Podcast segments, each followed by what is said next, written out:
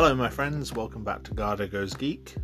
On today's episode, we're going to be taking a look at the different cinematic adventures of Batman to try and answer the question once and for all who is the best Batman?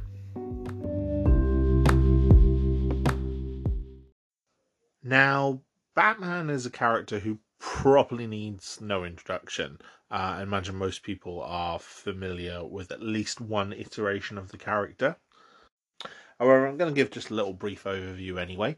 Um, Batman is the orphan Bruce Wayne. Um, Bruce Wayne witnessed his parents' murder when he was a child, uh, as they were gunned down in an alley of the fictional Gotham City. Um, his parents um, Thomas and Martha Wayne were billionaires, and as a result, Bruce inherited their fortune.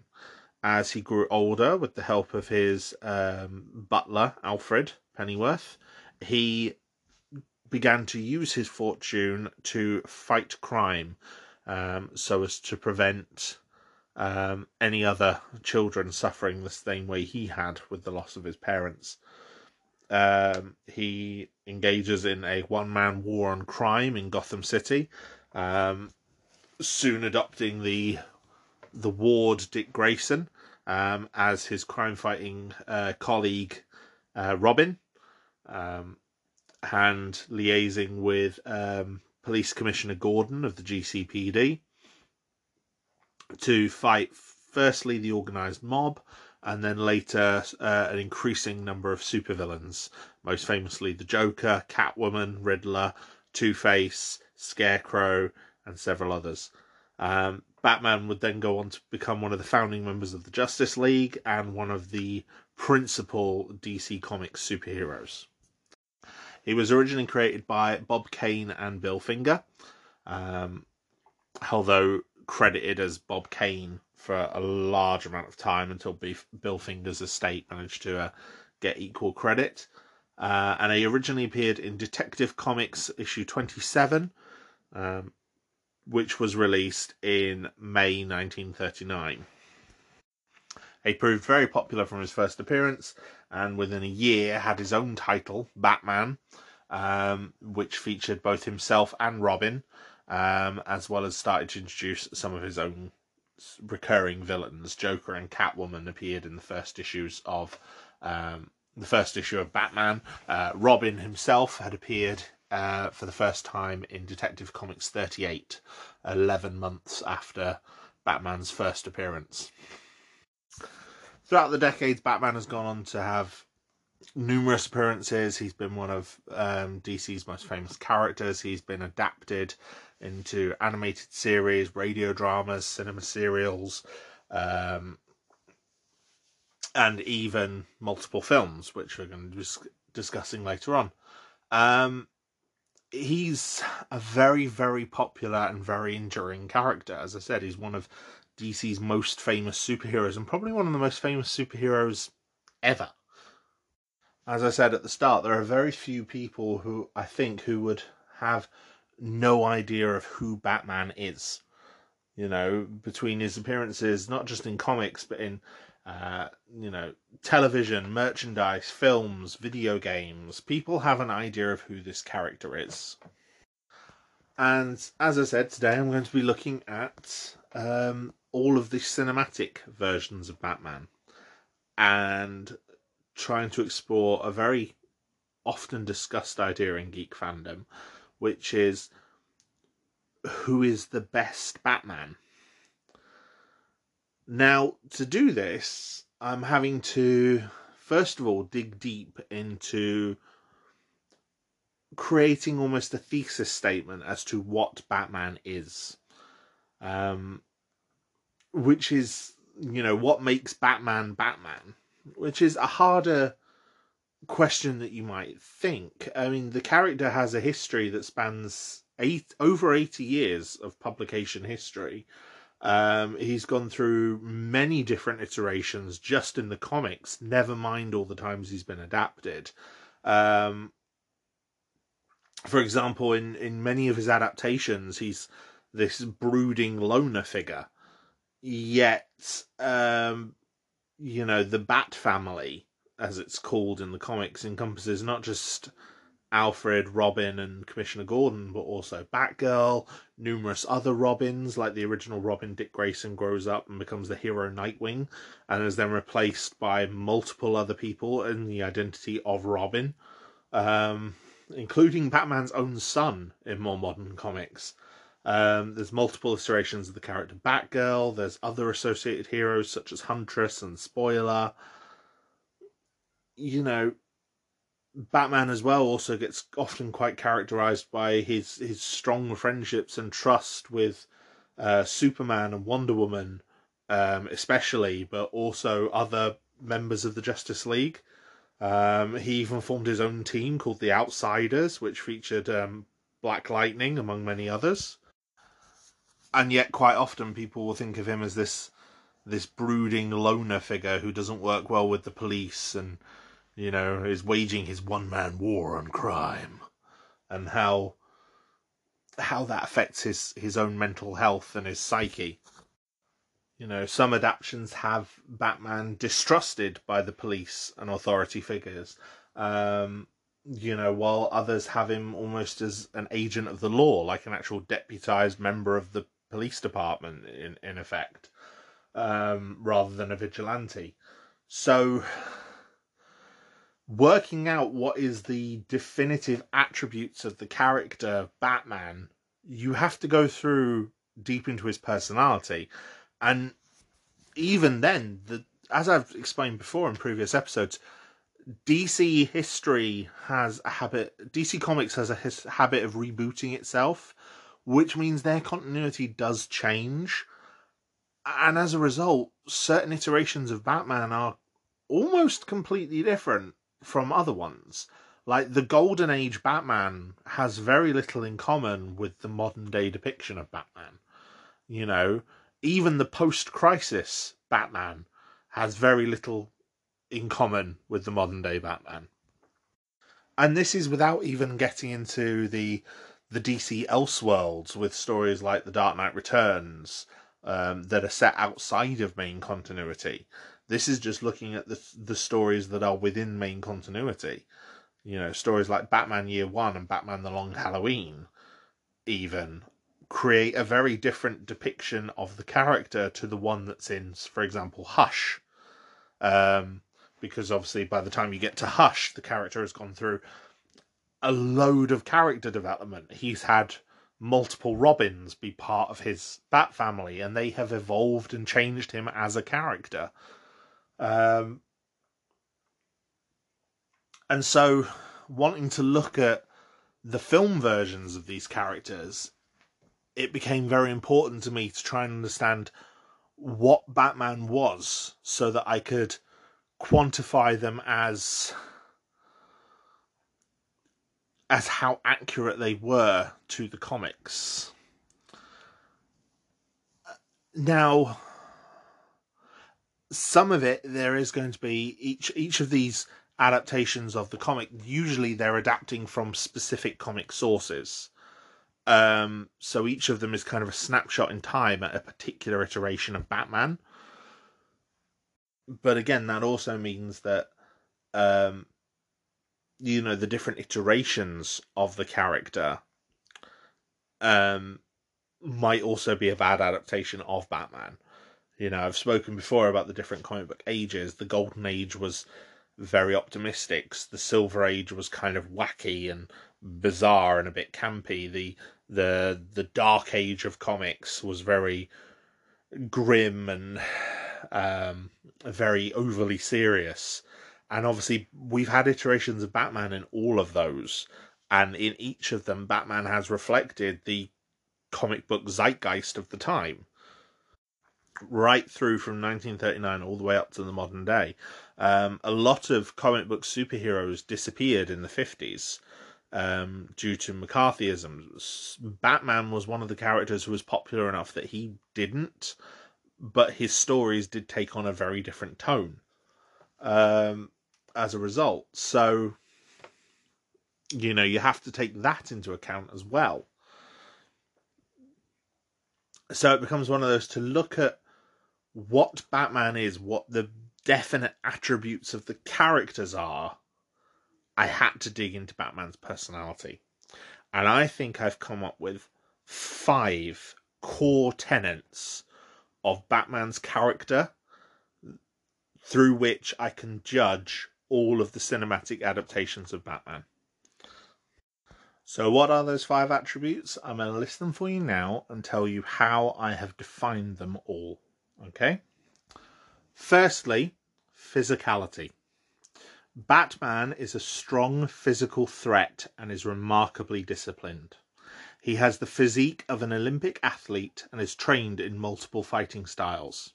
He is able to regularly stand against and even overcome superpowered opponents.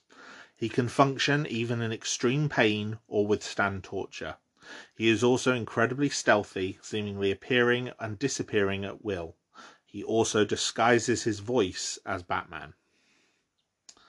So that's the first core tenet physicality. The second is capability. Batman is resourceful and capable of defeating most threats with time, effort, and or preparation. He has escaped seemingly inescapable death traps. His utility belt is renowned for having a gadget for everything, including tools, weapons, and instruments to help in crime fighting. He is a skilled driver and pilot. Third tenet is intellectualism. Batman is incredibly intelligent and has an incredible knowledge base. He should feel like the smartest person in any room, even if he hides that fact. He should feel he is regarded by many as a genius and is an accomplished polymath. For those that don't know, a polymath is essentially someone skilled in multiple different scientific disciplines, which is what Batman is meant to be. He is a proficient scientist regarded by many as the world's greatest detective. He also maintains a clear distinction between his two personas and is aware of the use they both have for good and ill. Now, I'm sure just by going through these three tenets, a lot of you have in mind how certain cinematic, certain depictions of Batman exemplify or sometimes fail in adapting each of these three. Um, but I'm going to get to the final two and then we're going to delve into the actual Batman we're studying. So the final two are moral character. Batman has a strong sense of justice and a strict code of morals and is capable of showing compassion. Bruce Wayne, especially, is known for his philanthropic acts. He is driven by his parents' death and refuses to use handguns as a result. He has a reluctance to ever take a life. He doesn't hate many of his villains, but pities them, feeling for their conditions and trying to help them as well as stopping them. Now, I'm going to take a brief interlude there because I know some people will probably be saying, oh, but Batman is killed in the comics and, you know, he used to use guns. You're right he did. When he was first introduced in the Golden Age, Batman didn't have many much concern about the lives of his enemies. In fact, his first confirmed kill was in his first appearance, where he knocks Alfred Stryker into a vat of acid. However, both Bill Finger and Bob Kane mentioned that this was due to the influence of the pop, pulp action heroes of the 30s and early 40s uh, on comics. For example, characters like the Shadow and the Green Hornet, both of whom were well known for using firearms and often used lethal methods to dispatch their enemies. Now, this continued right up until Batman number one received complaints. Batman 1 received complaints um, for Batman killing um, from parents because children had become interested in the character following the introduction of Robin. As I said, Robin had been introduced just before Batman 1 in Detective Comics 38. Um, you know, Robin's appearance predates the Joker. Um, so he was introduced as a character that was to make the series appeal more to children, which it did. And it led to National Comics editor Whitney Ellsworth to tell Bill Finger to never use guns again. The editor later created a policy for all the published characters to prevent them from killing, which stated that heroes should never kill a villain, no matter the depths of his villainy. So officially, Batman's no killing rule came into effect with Batman issue 4, which was still created by Bob Kane and Bill Finger. Um, and it was during a sword fight with some pirates. Batman tells Robin, use only the flat of your sword. Remember, we never kill with weapons of any kind. And it wasn't long after that that he began working more closely with the GCPD and was deputized as an agent of the law. So Batman did continue to kill criminals in his stories for a while, although it was most often done indirectly um, by knocking them to hazards or throwing them off buildings. It changed more drastically after Batman ended up on a trip to the front lines in Batman issue 15. Um, and when Batman returned home to Gotham City, he refused to kill any enemies and even attempted to prevent their deaths. Now, this was all done by the original creators, which means that, yes, while Batman has killed across the comics since his no killing rule and his avoiding guns has been a thing since the golden age of comics, since the original creators were still involved in writing Batman stories. So while obviously some people do try and say, oh, you know, Batman kills, Batman uses guns, and therefore it's okay to do it in the films and any adaptation. No. No, I'm sorry. Any adaptation where Batman kills or uses a gun is automatically a bad adaptation of Batman as far as I'm concerned. Because the character should not kill and should not ever use a handgun specifically a handgun. He has used cannons on the Batmobile.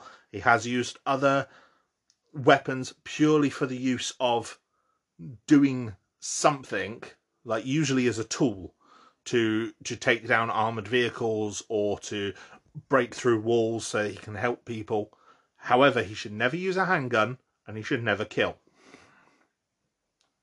And this has been in place since the 1940s by the original writers uh, of Batman. so, you know, the original writers, the original editor. So, for anyone to say, oh, but Batman does kill, yeah, he does. He has done. That doesn't mean it's right. And that doesn't mean it's a good adaptation of Batman. And then the final tenet of Batman's character trauma. Batman is a character defined by the trauma of losing his parents at a young age. It affects his whole mission and outlook, turning his mission as Batman into a crusade that he cannot escape, and affects all other relationships in his life as he has to move past it to trust people. So, that there is your core five tenets of what makes Batman Batman physicality, capability, intellectualism, moral character, and trauma. And now I am going to make the case for every single cinematic Batman. So that is Adam West from the original 1966 Batman movie, Michael Keaton from Batman and Batman Returns, Kevin Conroy from Batman Mask of the Phantasm. It was released in cinemas. It's animated, but it was released in cinemas. Val Kilmer from Batman Forever, George Clooney from Batman and Robin, Christian Bale from the Dark Knight trilogy. So it's Batman Begins, The Dark Knight, and The Dark Knight Rises. Ben Affleck from Batman v Superman Dawn of Justice and Justice League. Will Arnett from the Lego Batman movie. Because, yes, it's a cinematically released Batman movie, so it counts. And finally, Robert Pattinson. So, yes, when they get to the end of this video, I will be discussing the most recent The Batman movie, starring Robert Pattinson by Matt Reeves. So, I will be discussing spoilers. However, I will warn you when I am about to discuss those spoilers. um, for anyone who has yet to see the movie. However, if you've already seen the movie or you don't care about spoilers like myself, then by all means, feel free to stay listening and enjoy right throughout. So, with that said, let's get talking about different Batman. Adam West is the first cinematic Batman. Um, ten, well, he's regarded by many as the first. Technically, there were two cinematic serials that predated him in the 40s, um, starring Robert Lowry and Lewis Wilson. Um, one was Batman, one was Batman and Robin. Um, they both ran for 15 episodes and they were sort of the serials that you'd get before a film, um, which used to be common in the 40s. Obviously, this was predating television, so these more sort of shorter form, um, longer running serials um, that you would see in cinema screens, but they weren't necessarily a film, um, were more common. But Adam West is the first true cinematic Batman in the fact that, that he was in a film. It was designed as a film. However, he first played the role of Batman in the 1966 Batman TV show.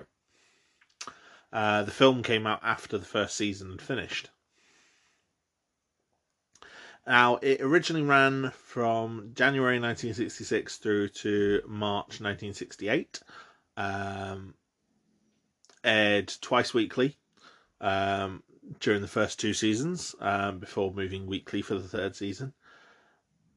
It was a show very, very much of its time. It's uh, very campy. It's got upbeat theme music, uh, bright, colourful costumes. It's intentionally humorous. It's got quite a, a simplistic morality, being aimed at like a teenage audience, um, including things like using seatbelts, doing homework, eating vegetables, drinking milk, etc. Um, and it was basically a sitcom. you know, the, the the first Batman film was essentially the, the, the first Batman series was essentially a sitcom, but without a laugh track. Um, Adam West played Batman. Uh, Burt Ward played Dick Grayson. Um, they had multiple uh, characters appear as villains. Multiple villains appear throughout the show. Um, obviously, most famously, Cesar Romero as Joker, uh, Burgess Meredith as the Penguin, uh, Frank Gorshin in as the Riddler, um, and Catwoman, um, who was played by Julie Newmar, um, Lee Meriwether, and Eartha Kitt. Uh, Julie Newmar played her on the show, uh, with Eartha Kitt taking over season three. Um, Lee Meriwether played her in the movie, um, and obviously the other the other three also appeared in the film as well, which is why I've highlighted them. The Batman sixty six film is bizarre. Um, I watched it for the first time um, leading up for this episode. It's yes, it's it's very very bizarre. Um, it has a plot, but it's a very loose plot. It seems like it seems almost like several episodes of the series kind of combined together, um, and I wonder if that's how it originated. Um, starts with Batman and Robin getting a tip that uh, Commodore Schmidlapp uh, is in danger aboard his yacht, so they launch a rescue mission. They go to land on the yacht um, when it vanishes beneath them, which leads to Batman being attacked by a shark, uh, which he fights off with bat shark repellent. Uh, well, no, shark repellent bat spray, um, causing the shark to explode, bizarrely. Um, they learn that the, the tip was a setup um, on the part of the Joker, Penguin, Riddler, and Catwoman, who have all teamed up together and have equipped themselves with an invention of Schmidlapp's, um, who, by the way, is completely unaware that he's been kidnapped, um, which is a dehydrator, uh, which turns people into dust. and, you know, they're running around in a, in a war surplus submarine uh, that they've bought off of the Navy somehow. and uh, missile they, they're able to fire missiles, but they only really use the missiles to write riddles in the sky. Um, bizarre riddles with like clues such as uh, what's yellow and right? A ballpoint banana. Um, and yeah, so we end up with Batman and Robin trying to try and try and try and fight find the criminals where they are. Um, it ends with uh, Bruce Wayne at one point gets seduced by um, Catwoman disguised as a Soviet journalist, uh, Kitka, um, and to kidnap him as a plan to lure in Batman, um, which obviously doesn't work because of Bruce Wayne being Batman. Not that the villains are aware of that. Um, Penguin at one point poses as Schmidlapp and gets taken to the Batcave with five dehydrated henchmen, which he then rehydrates, but uses accidentally uses heavy water, um, which the Batman and Robin have because they're the the Batmobile runs using an atomic pile, um, which basically means they have to use heavy water to uh, to cool the engine, uh, which makes the um, the men, uh, the you know these goons, unstable and they they pop, disappear into nothing. Um, the villains then go and dehydrate and kidnap the United World Organization Security Council. Um, and you know the the goons go after them to try and catch them. Um, they fight the villains. They defeat them. Um, they during the battle, Batman finds out that Kitka is actually Catwoman when her mask falls off. Uh, Commodore Schmidlapp manages to be escaped and breaks the vials containing the powdered council and sneezes on them, which mixes them up. So then Batman creates this elaborate machine to filter out the mingled dust uh, to restore them. Um, yeah, and Robin at one point suggests whether you know to to get the the World Security Council to collaborate should they alter the dust samples. Um, but Batman says that's something they can't do and reminds them about what happened to Penguin's goons. And the, their only hope is for people to learn to live together peacefully on their own. And then, with the whole world watching, the Security Council gets rehydrated, and all the members are returned alive and well, but they're still squabbling, oblivious to their surroundings, uh, just as they were when they were kidnapped. However, each of them now speaks with a language and mannerisms that is not their own. Um, and so suggesting that Batman didn't quite get everything right. Um, and they just leave United World headquarters in the middle of the the kerfuffle and run off into the night. It's a bizarre movie very bizarre. But it gives you a lot of good stuff with Batman, with Adam West Batman, that we can look at. Um, I'm not going to look at the series, I'm only going to look at the film um, due to the, any potential that it might have to skew the result. Um, you know, obviously, three seasons of a television show is a lot more than a film, um, but some other Batman only get the one film. So to look at who is really the best Batman, I think requires looking at just this film. And now, so we're going to see how Adam West measures in each category. So remember the first one, physicality. Batman makes no attempt to disguise his voice at all um, in this film. He launches into battle as Bruce Wayne and holds his own at one point, but in his first fight is very easily overpowered. Um, he does manage to swim to safety at uh, at one point as Bruce Wayne, and at one point, him and Robin managed to run down the streets of. I think it's meant to be New York, um, and they managed to run faster than a taxi. Like they actually say that that them running to the World Security Council will be faster than catching a taxi. there's a lot of scenes where Batman fights multiple opponents uh, quite easily, including the supervillains and all their henchmen. Um, obviously, none of the supervillains are specially superpowered. It's Joker, Riddler, and Penguin. Um, but you know he does manage to hold his own against them and their henchmen very easily.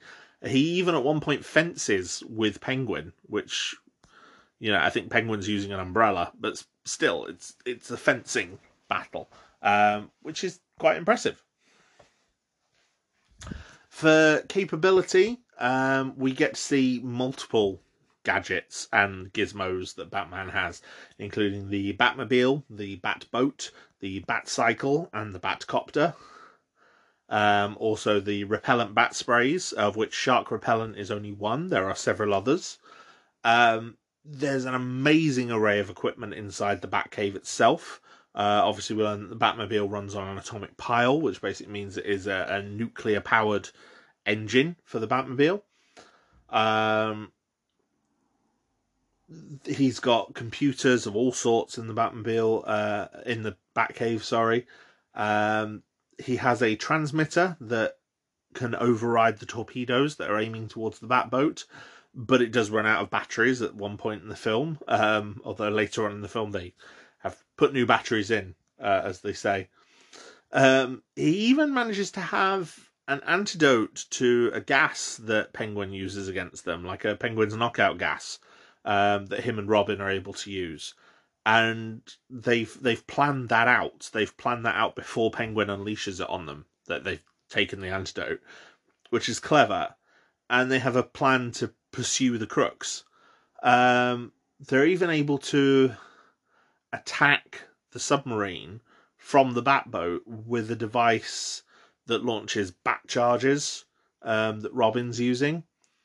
And obviously, there's then the computer that they build to uh, save the council members to separate their dust, um, which it actually has a name. It's the super molecular dust separator to filter all the different um, dust. Although how well that works, I think, is up for interpretation. Intellectualism. Um, Batman is clearly thinking and puzzling over the mystery of the missing yacht and he's able to explain his thinking to Robin. In fact, quite a lot of this film, um, Robin is used as a sounding board for Batman, or vice versa. Um, they interpret between them the bizarre riddles that get given to them with ease, despite how ridiculous the riddles are. Um, we only really get told that Robin we only really see Robin working the riddles out, but Batman does imply through his dialogue that he's already come to the same conclusions as Robin. You know, he says to Robin, uh, "I want to see if your thinking matches mine, boy wonder." Um, you know, Robin manages at one point to use the bat signal to signal Bruce Wayne while he's with Kitka. Um, he was hoping to try and lure the villains out and Robin comes up with the idea to to use the bat signal because that will kind of lure the villains out and um, it'll warn Batman that it'll warn Bruce that he needs to leave Kitka and etc. And Bruce immediately comes to the same conclusion once he realizes what the bat signal's for. And obviously, it's narrative convenience that the two of them think so alike, but it is a nice touch. Um, and he does in the end he does save the World Security Council despite their dehydrated parts being mixed and despite there still being clearly some mixing. Um, you know, he did restore them. They are fully human again, um, rather than piles of dust. As to the moral character, this is a very, very moral and upstanding member of the community iteration of Batman. He is um, at one point he says that he and Robin are both fully deputized agents of the police force. They report directly to Commissioner Gordon. He also serves to inspire and guide Robin um, throughout the the film. He tries at one one scene, one very famous, very mean scene, involves him carrying a large bomb and trying desperately to find somewhere on this crowded pier to throw the bomb where it will not hurt anyone. Um, and you see him running desperately to avoid bystanders to dispose of it, even at one point avoiding a family of ducks, like not just the people but the ducks as well. Um, to which he laments that you know some days you just can't get rid of a bomb, and it's obviously it's played for comedy, but it does show the moral character of Batman. He doesn't want anyone else to be hurt. Um, when people are actually hurt around him, such as the uh, the rehydrated pirate goons who pop, he actually seems to mourn their deaths. Um, only briefly, obviously, but he does seem to mourn that they've just suddenly died, as if it's it is something sad, and he feels he feels bad about. He even, and then obviously there's the final thing where he does refuse Robin's suggestion to improve the council members to make them more amenable. Um, you know, saying that you shouldn't tamper with a person like that. And it's good. It's a very good depiction of how moral the hero can be. The trauma um, aspect, though, that is completely absent. There is no trauma in this Batman. There's no motivation of, uh, no hint of what led to him to become Batman. Uh, there's no sense of any trust issues or anything. In fact, he trusts Robin implicitly and completely. Um, you know, we never see him doubting anything Robin does, or vice versa. Um, so yeah, his his trauma is completely absent from the storyline. So, yeah, um, that's Adam West Batman. I have ranked all of the Batmen as I've gone through, and I will reveal be revealing the rankings going on. Um, I had to go through each one and work out like where they all came in terms of physicality. Was one a better representation of Batman's physicality over another one, and so on for each of the other tenets.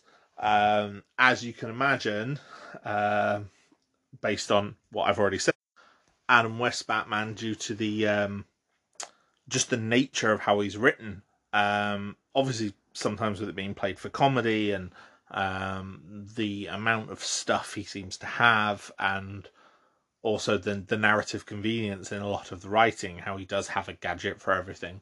Um, Adam West does score quite highly on certain things such as capability and intellectualism and moral character.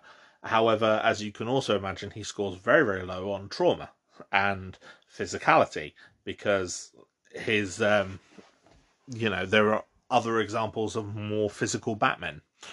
So, yeah, it's not a bad depiction of Batman, um, but there are better ones. Michael Keaton became the second actor to play Batman in a film. Uh, he actually appeared in two films um, Batman in 1989 and Batman Returns in 1992, both of which were directed by Tim Burton um, and both followed a very, very specific stylistic choice um, to embrace more of the the darker, more gothic nature of both Batman and Gotham City, as well as the Rogues Gallery.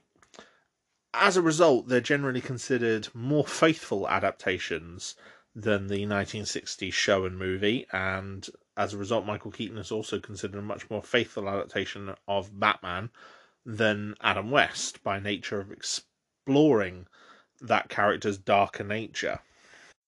Now, for the most part, I think I do have to agree. Um, the Michael Keaton, Tim Burton Batman films are very good. They hold up very, very well as films. Um, I rewatched them both fairly recently, anyway. Um, and even Batman Returns, which I remember being quite dark and serious when I was, um, you know, when I watched it before this. Um, rewatching it in the lead up to this this episode, it was actually a lot more fun than I ever remembered. Um, there's a lot of fun and silliness to it, um, but not done in a in a campy way, more done in the sort of the the twisted gothic way that Tim Burton does very very well. Um, you know that's echoed in a lot of his other films, like for example Beetlejuice, um, where there's a more more twisted silliness. I think is the best way to describe it. Again, Beetlejuice also starred Michael Keaton and was another example of him and Tim Burton creating something absolutely brilliant. Uh, but I'm not here to discuss Beetlejuice. I'm here to discuss Batman. Um, this version of Batman has been active for some time as Batman, um, even by the time we meet him in the first film. Um, but he's just sort of starting to make his presence really known, especially on the crime families of Gotham. Um, I will say though that I think in both of these films, Michael Keaton does tend to get overshadowed um, by the villains of the piece.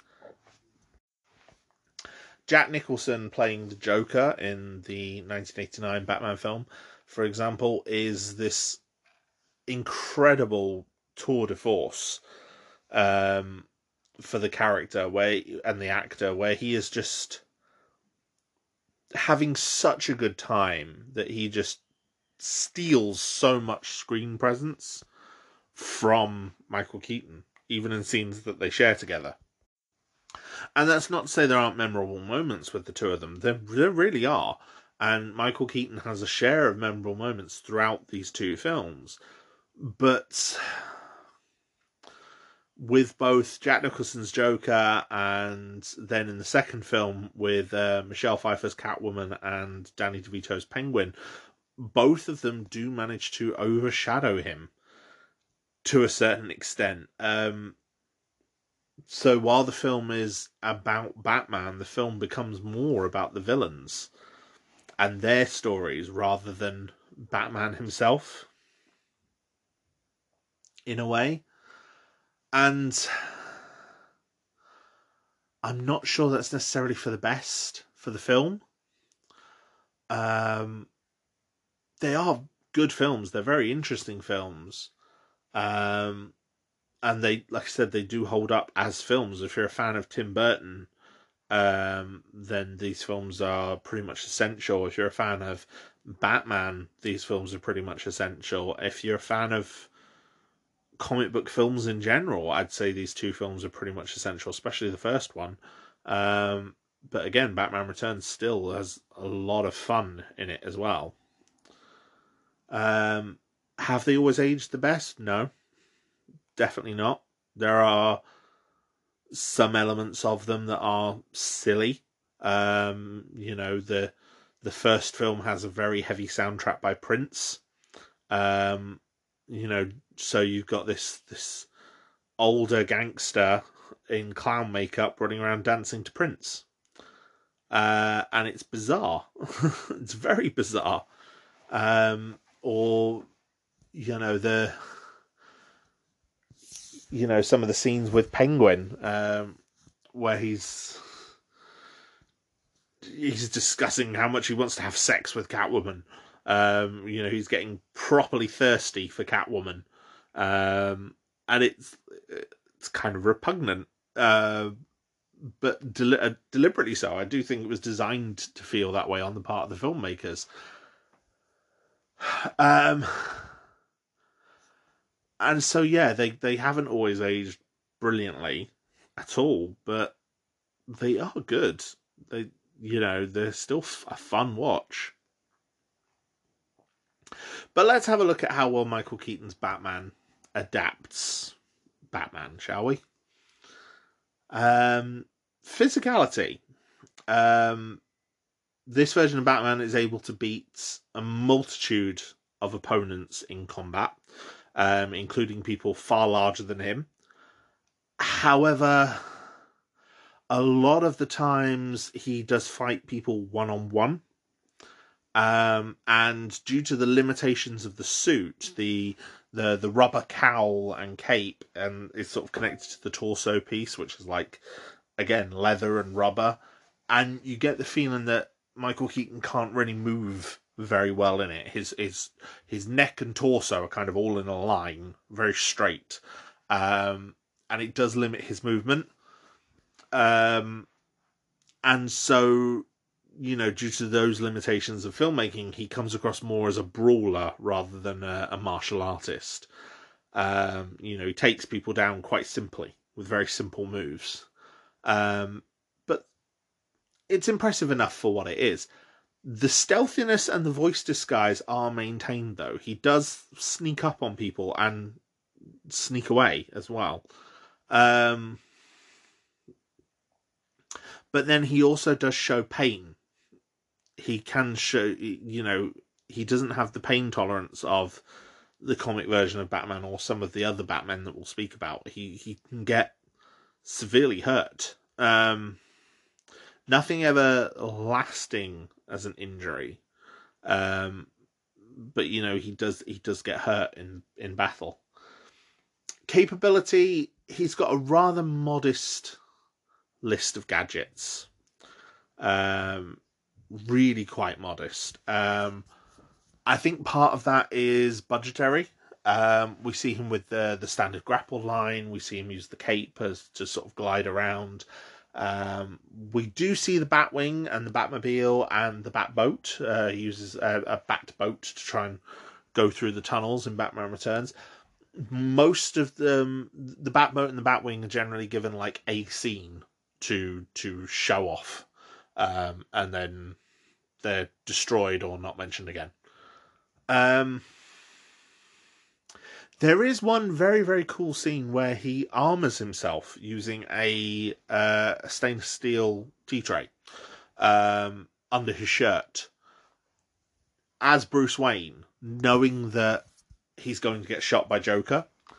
So yeah, he armors himself to survive the shot which I thought was very very cool, and that shows a level of um, Batman's capability um, and Batman's planning.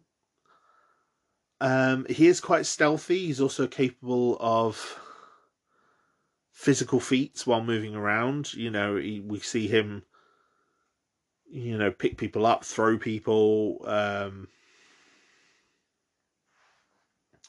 but you see him do a lot of the also the the motion, um, you know, the gliding, the the catching his fall, things like that. Intellectualism. Um, for me, Michael Keaton has one of the most intellectual moments as Batman um, in of any of the cinematic Batman. Um, it's him that deduces the chemical combinations used by the Joker, which are killing people across Gotham. Um, Goth uh, Joker has um, you know contaminated a whole load of different cosmetics, and it's the mixture of which types of cosmetics which cause people to kill. Batman is the one who works that out, and I like that. I like that that intellectualism is there because that is Batman being a detective and being a scientist like he should be. Um, at one point in Batman Returns, Penguin manages to take control of the Batmobile, and Batman doesn't panic, and he overrides Penguin's signal himself very quickly, um, just within the Batmobile while trapped inside the Batmobile. Um, and he does manage to free the Batmobile from Penguin's control.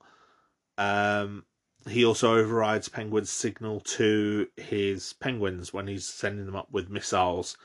Um, because yeah, these movies get silly. There's some bizarre leaps in logic and stuff. Because somehow Penguin got hold of a whole, not only a whole army of penguins, but also you know military grade missiles. Um, he also learns about Penguin's link to the Red Circus gang and figures out that Max Shreck, who is someone he already distrusts um, due to engaging with him as Bruce Wayne, um, might be a part of it. And there's a very good scene in Batman Returns where he and Selina, uh, Selina Kyle, Catwoman, figure out each other's identities. And it's very, very well done. Um, very well shot as well. Very well shot. Very well acted on the part of the two of them, uh, Michelle Pfeiffer and um, Michael Keaton. They do a brilliant job.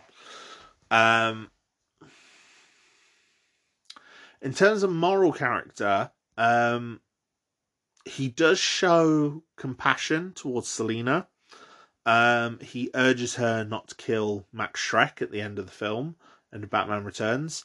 Um, but he does himself show a desire to kill Joker once learning that Joker was the one responsible for killing his parents. Um, in fact, it's an altercation between himself and Joker that does lead to Joker's death. And he doesn't really seem to do much to stop it. Um, you know, Joker falls to his death. Um, and Batman prioritizes saving Vicky rather than the Joker. Um, he also kills several goons. Um, you know, he throws one guy down a bell tower in Batman. He um, puts a bomb on another guy and throws him down a, a, a, a tunnel into the underground and he blows up. And just generally, he seems really indifferent to death around him. Um, you know, he seems pretty indifferent to the deaths of Penguin and Max Shreck, Christopher Walken's character in uh, Batman Returns, who's like an industrialist who's sponsoring the Penguin. Um, and he does seem moved by Penguin at first, before immediately suspecting him. So it's like he seems somewhat moved by Penguin's first appearance on the news, but then the very next scene, he's immediately investigating Penguin's link to the Red Circus gang. So it's like, was he actually moved, or was he making an excuse to Alfred? It's kind of hard to tell. Um, trauma, though, this is one of the first times Batman trauma is really represented. Um, he you know, he is traumatized. He confronts the trauma of his losing his parents, uh, and sort of relives it when he learns that um, Joker was the one responsible for their death. Um, you know, his mission, his relationship with Vicky Vale, um, in between the first and second films, actually broke down um, because of his mission as Batman. So he, he he says he makes a line in Batman Returns where he says he couldn't stop being Batman. Um, and we see that he has this difficulty growing close to people, but he still tries to pursue relationships with Vicky and Selina anyway. So his trauma obviously isn't as pronounced as it is in some other places. Um, you know, the biggest area it plays a large part is when he learns the truth about Joker. Joker being the one to kill his parents. Um, you know, Joker uses a line. Um, is it have you ever danced with the uh, the devil in the pale moonlight? Um, that he uses just before he shoots his parents, and he uses the same line on Bruce before he shoots him, and that's how Bruce realizes, and it kind of it knocks him for six, and we see it really affect him. So yeah, it's it's a good one. I think he, he as you can tell, I'm quite fond of this depiction of Batman.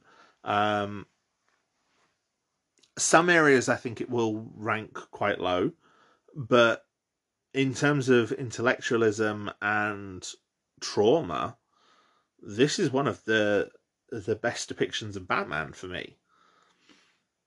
And like I say, I'll get to the full totals at the end, but yeah, you can already see where Michael Keaton the Batman might score highly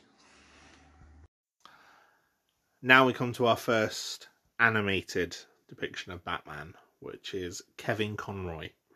Uh, Kevin Conroy is most well known as the voice actor from Batman the Animated Series. He reprised the role as Batman several times, including in the other shows connected to Batman the Animated Series and the DC Animated Universe, which is uh, Justice League, Justice League Unlimited, Batman Beyond, um, he also then reprised the role for several games, including the Batman Arkham series, um, as well as Injustice um, from NetherRealm Studios. Now, obviously, he to a lot of people is one of the definitive Batman. And I'd have to agree. Batman the Animated Series is quite possibly, you know, one of my favorite depictions of the character. Um, as is probably the Batman Arkham series. Um, and you know, Kevin Conroy's idea of Batman, his take on Batman, is something I like quite a lot. However, here, just as with Adam West, I am not judging the TV show. I am only judging his role in the animated movie Batman Mask of the Phantasm, which released in 1993. Now, Mask of the Phantasm is animated and styled very, very much like the Batman animated TV show. The sort of the gothic noir style, the colours on black paper rather than white, um, to create these these dark and foreboding backgrounds that use shadow um, quite heavily. And it's a good film. I it does feel very much just like a an extended version of the animated series. It's it's a good story in and of itself, but I don't think it needed to be a film. Uh, and apparently, the decision to actually release it as a film came very, very late into production. It was originally going to be a, a, a TV movie, and in fact, the the DC animated movies did get several the DC animated universe did get several other TV movies later on, um, including Batman Beyond: Return of the Joker, which is quite possibly the best one in my opinion. Um, and then obviously DC have done many, many animated movies recently, some of which are in their own continuity and adapting um, storylines from the comics, uh, of which Batman has appeared in a lot of them. Um, sometimes voiced by even by Kevin Conroy. Um, and you know those have adapted other Batman stories from recent years, such as Hush, Under the Red Hood, um, even Elseworld stories like Gotham by Gaslight, and they're all they're all pretty good.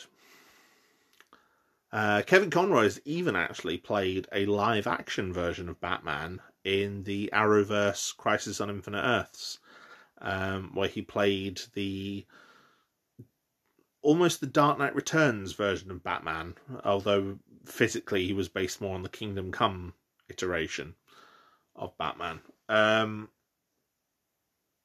you know, where he was on a parallel Earth and we found out that he'd killed Superman and several other heroes. It was a very dark depiction that a lot of people were not very happy with. I, I, was just happy to see Kevin Conroy play Bruce Wayne again, to be honest. Um, but yes, I'm going to judge him for his role in Mask of the Phantasm. Mask of the Phantasm features um, a look at Batman's early origins in this universe and how he first tries to fight crime, um, how he explored a romantic relationship with Andrea Beaumont um, before she had to leave Gotham forever um, due to her father being involved in a criminal conspiracy uh, with the Valeska gang. Uh, not Valeska, sorry, that's Gotham. Valestra. Um, and then in the modern day, um, as Andrea Beaumont returns, a character, a vigilante known as the Phantasm, starts killing off members of the Valestra gang. And Valestra, um, trying to keep himself safe, trying to believing that it's Batman who is killing them off, um, hires the Joker to stop him. It's an interesting film. I'm going to put it that way. It's very good for what it is. Um, and like I said, it's a good story for Batman and the Joker, and a very, very good story for the origins of Batman. Um, but it's not necessarily a great film. I do think it's worth a watch, definitely, uh, especially if you're a fan of the animated series. But and in terms of a character study of Batman, it's very, very good. But it doesn't have the um, the bombast of a lot of the other films, and I think, I think as a story, while it's very good, it's not quite as intricately woven as some of the other stories featuring Batman as films. And I think a lot of people that like it may be looking at it with nostalgia goggles. I don't know. It might be just because I only saw it recently for the first time. I don't know, but yeah, it's it's still good. But let's get into judging him as Batman in this movie. Um, physicality. Um, this Batman is quite physically capable. Even in the flashbacks, he fights off a whole horde of goons all by himself. Um, but for the most part of the film, he doesn't really get given a chance to do anything. There's one scene where he's evading the police and kind of just barely evading them. Um, you know, as they're hunting him down. Um, at one point, he manages to chase after the Joker, who's trying to escape on a jetpack, and manages to land on the Joker and bring him down. And he does seem to withstand the physical punishment he receives. Like he gets um, trapped on some rubble, he falls quite badly, ends up cut and bruised, and um, you know he's standing and kind of holding himself in pain, but he's he's surviving, and he's not. You know, except for a brief scream of pain when he's first cut, he doesn't really react to it capability wise, he doesn't really use any gadgets. I don't think he even uses the Batmobile throughout the film. Um, however, like I say, he does manage to to defeat Joker and bring him down from his jetpack, um, which is impressive on its own. Um, but beyond any other physical uh, capability, he doesn't really have any. Um, so obviously he's going to score quite low there. Intellectually, there are there's a lot of Batman being a detective in this version. Um, there's scenes while he's investigating the murders. He discovers the link to the Beaumont family, specifically Andrea's father, um, and the Valestra gang. He deduces um, Joker's identity as part of the Valestra mob. It turns out the Joker used to be the Valestra's driver. Um, and he was responsible for killing off um, Andre's father. I've forgotten his name. Claude, I want to say. Might not be right.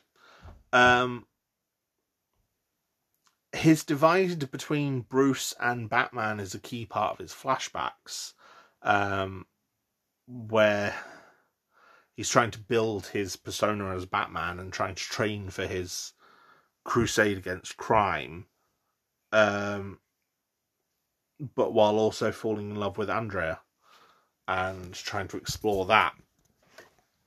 Um, and that then also plays a part in his in one of the other tenants, which we'll get to in a minute. He does also play the part of Bruce at a fundraiser um, including getting uh, doused with a drink from a, a jilted ex lover, um, which was quite funny. He seems to be very much well aware of his role uh, in high society of Gotham and the good it can do. In terms of his moral character, he tries to talk Andrea down once he learns the truth that she is actually the Phantasm uh, even trying to talk her down against Joker, um, wanting to help her. He also actively avoids hurting the police when they're pursuing him. Um, you know, they're coming after him with guns, and he tries to avoid hurting them, even to incapacitate them. Um, you know, he tries to dodge them rather than fight them, um, despite the fact he could. Trauma, though, the the biggest part the trauma is explored is in the uh, flashbacks for the film. Um, his romance with Andrea causes a conflict in his desire to become Batman in the beginning. It makes him feel like he's letting his parents down, like he's turning his back on the promise that he made on their grave. and we really see him struggling with it. And he only really embraces his role as Batman after Andrea leaves him. Um, you know, he's still sort of active and trying to be Batman, but he does feel a real conflict over his love for Andrea. Um, and that's kind of explored again in the modern day when she learns and realizes that he is Batman uh, once she's come back, which is, yeah, it's interesting. I think Mask of the Phantasm, as good as it is, is not the best depiction of Kevin Conroy's Batman, um, or the the animated series version of Batman. Um, you know, he this version of Batman is capable of so much more that makes him a much better adaptation overall. And yet in this movie, he's just kind of middle of the road with everything. Nothing really stands out. Um, you know, he doesn't really excel in any area. Now, that might mean that when I overall weight the scores, he might come up quite high. I don't know. You know, compared to some of the others that have been high in one area but really low in another, being middle of the road might balance out as a pretty good adaptation. But I do think the character is better elsewhere. Batman Forever is a film that a lot of people have decided to dunk on in recent years. Um, mainly sort of off the back of the poor um, reception, critical and audience of Batman and Robin, which was also directed by, also featured the same team involved, um, especially director Joel Schumacher. And Batman Forever gets kind of lumped in with Batman and Robin as being, uh, oh, it's it's terrible, and look how much better the the the Christopher Nolan films were afterwards when they they got rid of the campy elements. And I don't think it's fair. Batman Forever is a good film. And I will die on that hill. Uh, I think it is a very good film. It was one of the best received films in the year it came out, which was 1995, a year which featured strong competition. Uh, you know, Die Hard with a Vengeance was released that year, Toy Story was released that year, uh, Apollo 13, Braveheart, you know, were all big films at that time. You know, those those were the ones sweeping the Oscars, Apollo 13 and Braveheart. And yet Batman Forever has the highest box office in North America for that year. You know, it had a higher box office than Apollo uh, Apollo 13. It had a higher box office than Goldeneye. It had a higher box office than Seven. It had a higher box office than Casper. You know, all these films, or Jumanji as well. All these films that were kind of more beloved throughout the years and uh, you know, Batman Forever beat them in North America. Worldwide, some of those other films did a lot better, which means in terms of the worldwide rankings, Batman Forever sits sixth in the top ten. Um, you know, Die Hard with a Vengeance, Toy Story, Apollo 13, GoldenEye, and Pocahontas all beat it in worldwide grossings. But for North America, it was the most successful film of the year. And I think it earned it. It was a good film. I really enjoy Batman Forever. Um, it's technically the third installment of the uh, film series that began with 1989's Batman. Um, however, Val Kilmer replaces Michael Keaton as Batman, um, alongside Tommy Lee Jones as Two Face, Jim Carrey as the Riddler, Nicole Kidman as a psycho- psychologist, Dr. Chase Meridian, and Chris O'Donnell as Dick Grayson, who becomes Robin by the end of the film. Joel Schumacher, the director, is a very interesting filmmaker. I think that's the best thing that anyone can level against Joel Schumacher. All of his films are interesting. They are definitely something to experience. Um, he was a film director, screenwriter, producer. He also graduated from the Parsons School of Design, became a fashion designer. Uh, he originally entered filmmaking as a production and costume designer before gaining writing credits. And he has a bizarre filmography. He has things on there like St. Elmo's Fire, The Lost Boys, The Client, uh, Phone Booth, um, The Phantom of the Opera. And it's like some of these films are, you know, critically beloved, and then some of them are panned and despised. Um, including Batman and Robin, is subsequent Batman film and Phantom of the Opera.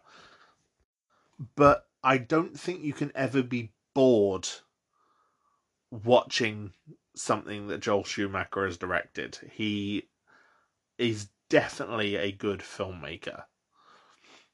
Um, uh, you know, even something like Batman and Robin, which I'll get to in a bit. Um, you know, you can be entertained despite how bad it can be. Now, this version of Batman is, you know, Schumacher kind of went away from the dark dystopian atmosphere that was in Burton's films and made Gotham a lot more vibrant.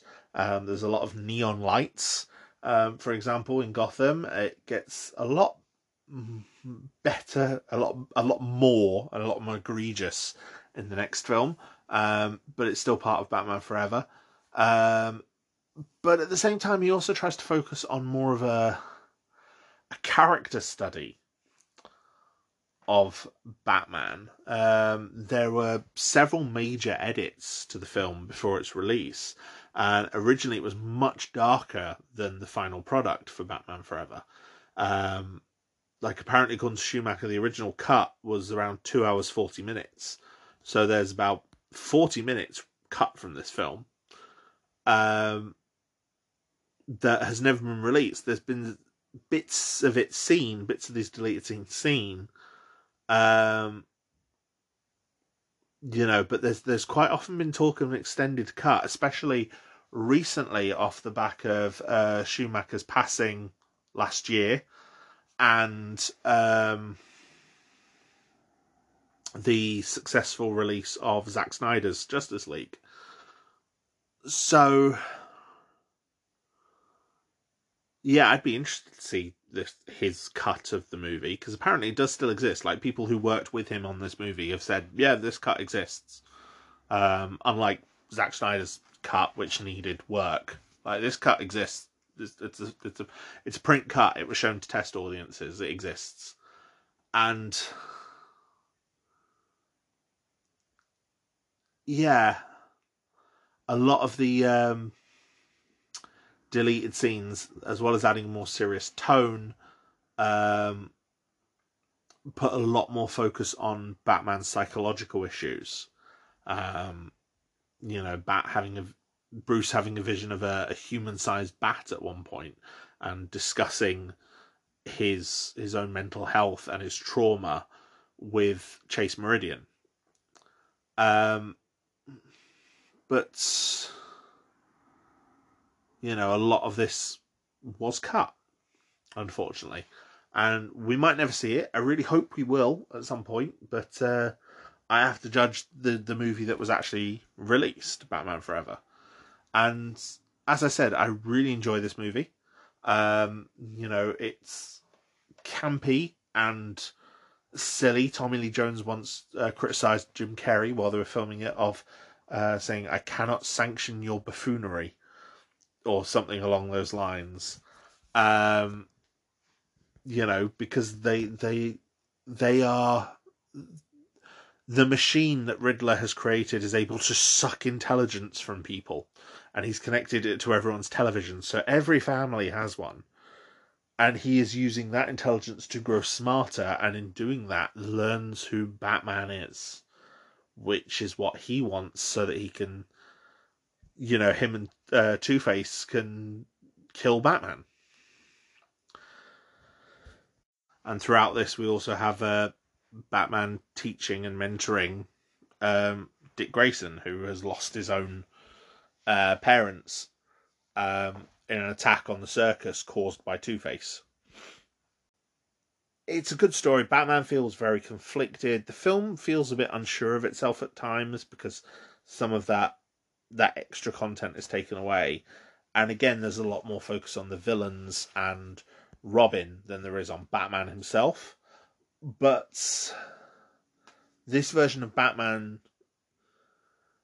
while supposedly a sequel to the Michael Keaton version, has his own unique quirks, which I think make him worth exploring. Now, so I'm going to go through the tenants again. Uh, physicality. Um, there are multiple scenes in this where Batman takes down Two Face's thugs in large numbers, and you know they they rush him, and he will take them multiple down at a time.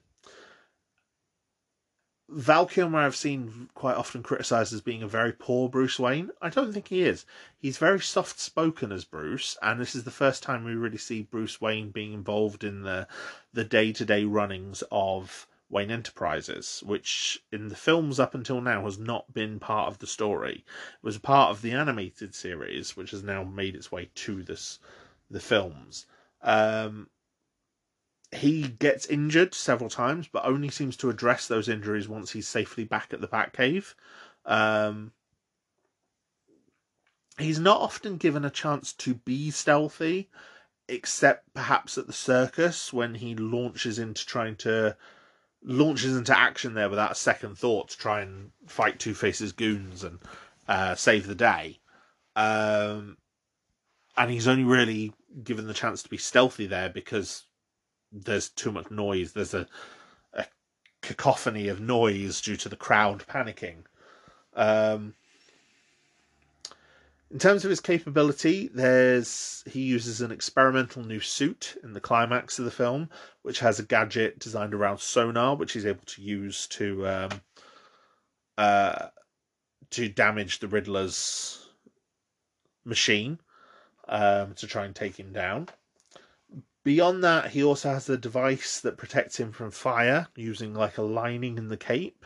He uses uh, a, a bit of dodgy CGI to do it, but yeah, he survives a firestorm, um, wrapping himself in the cape and pressing a button on his gauntlet.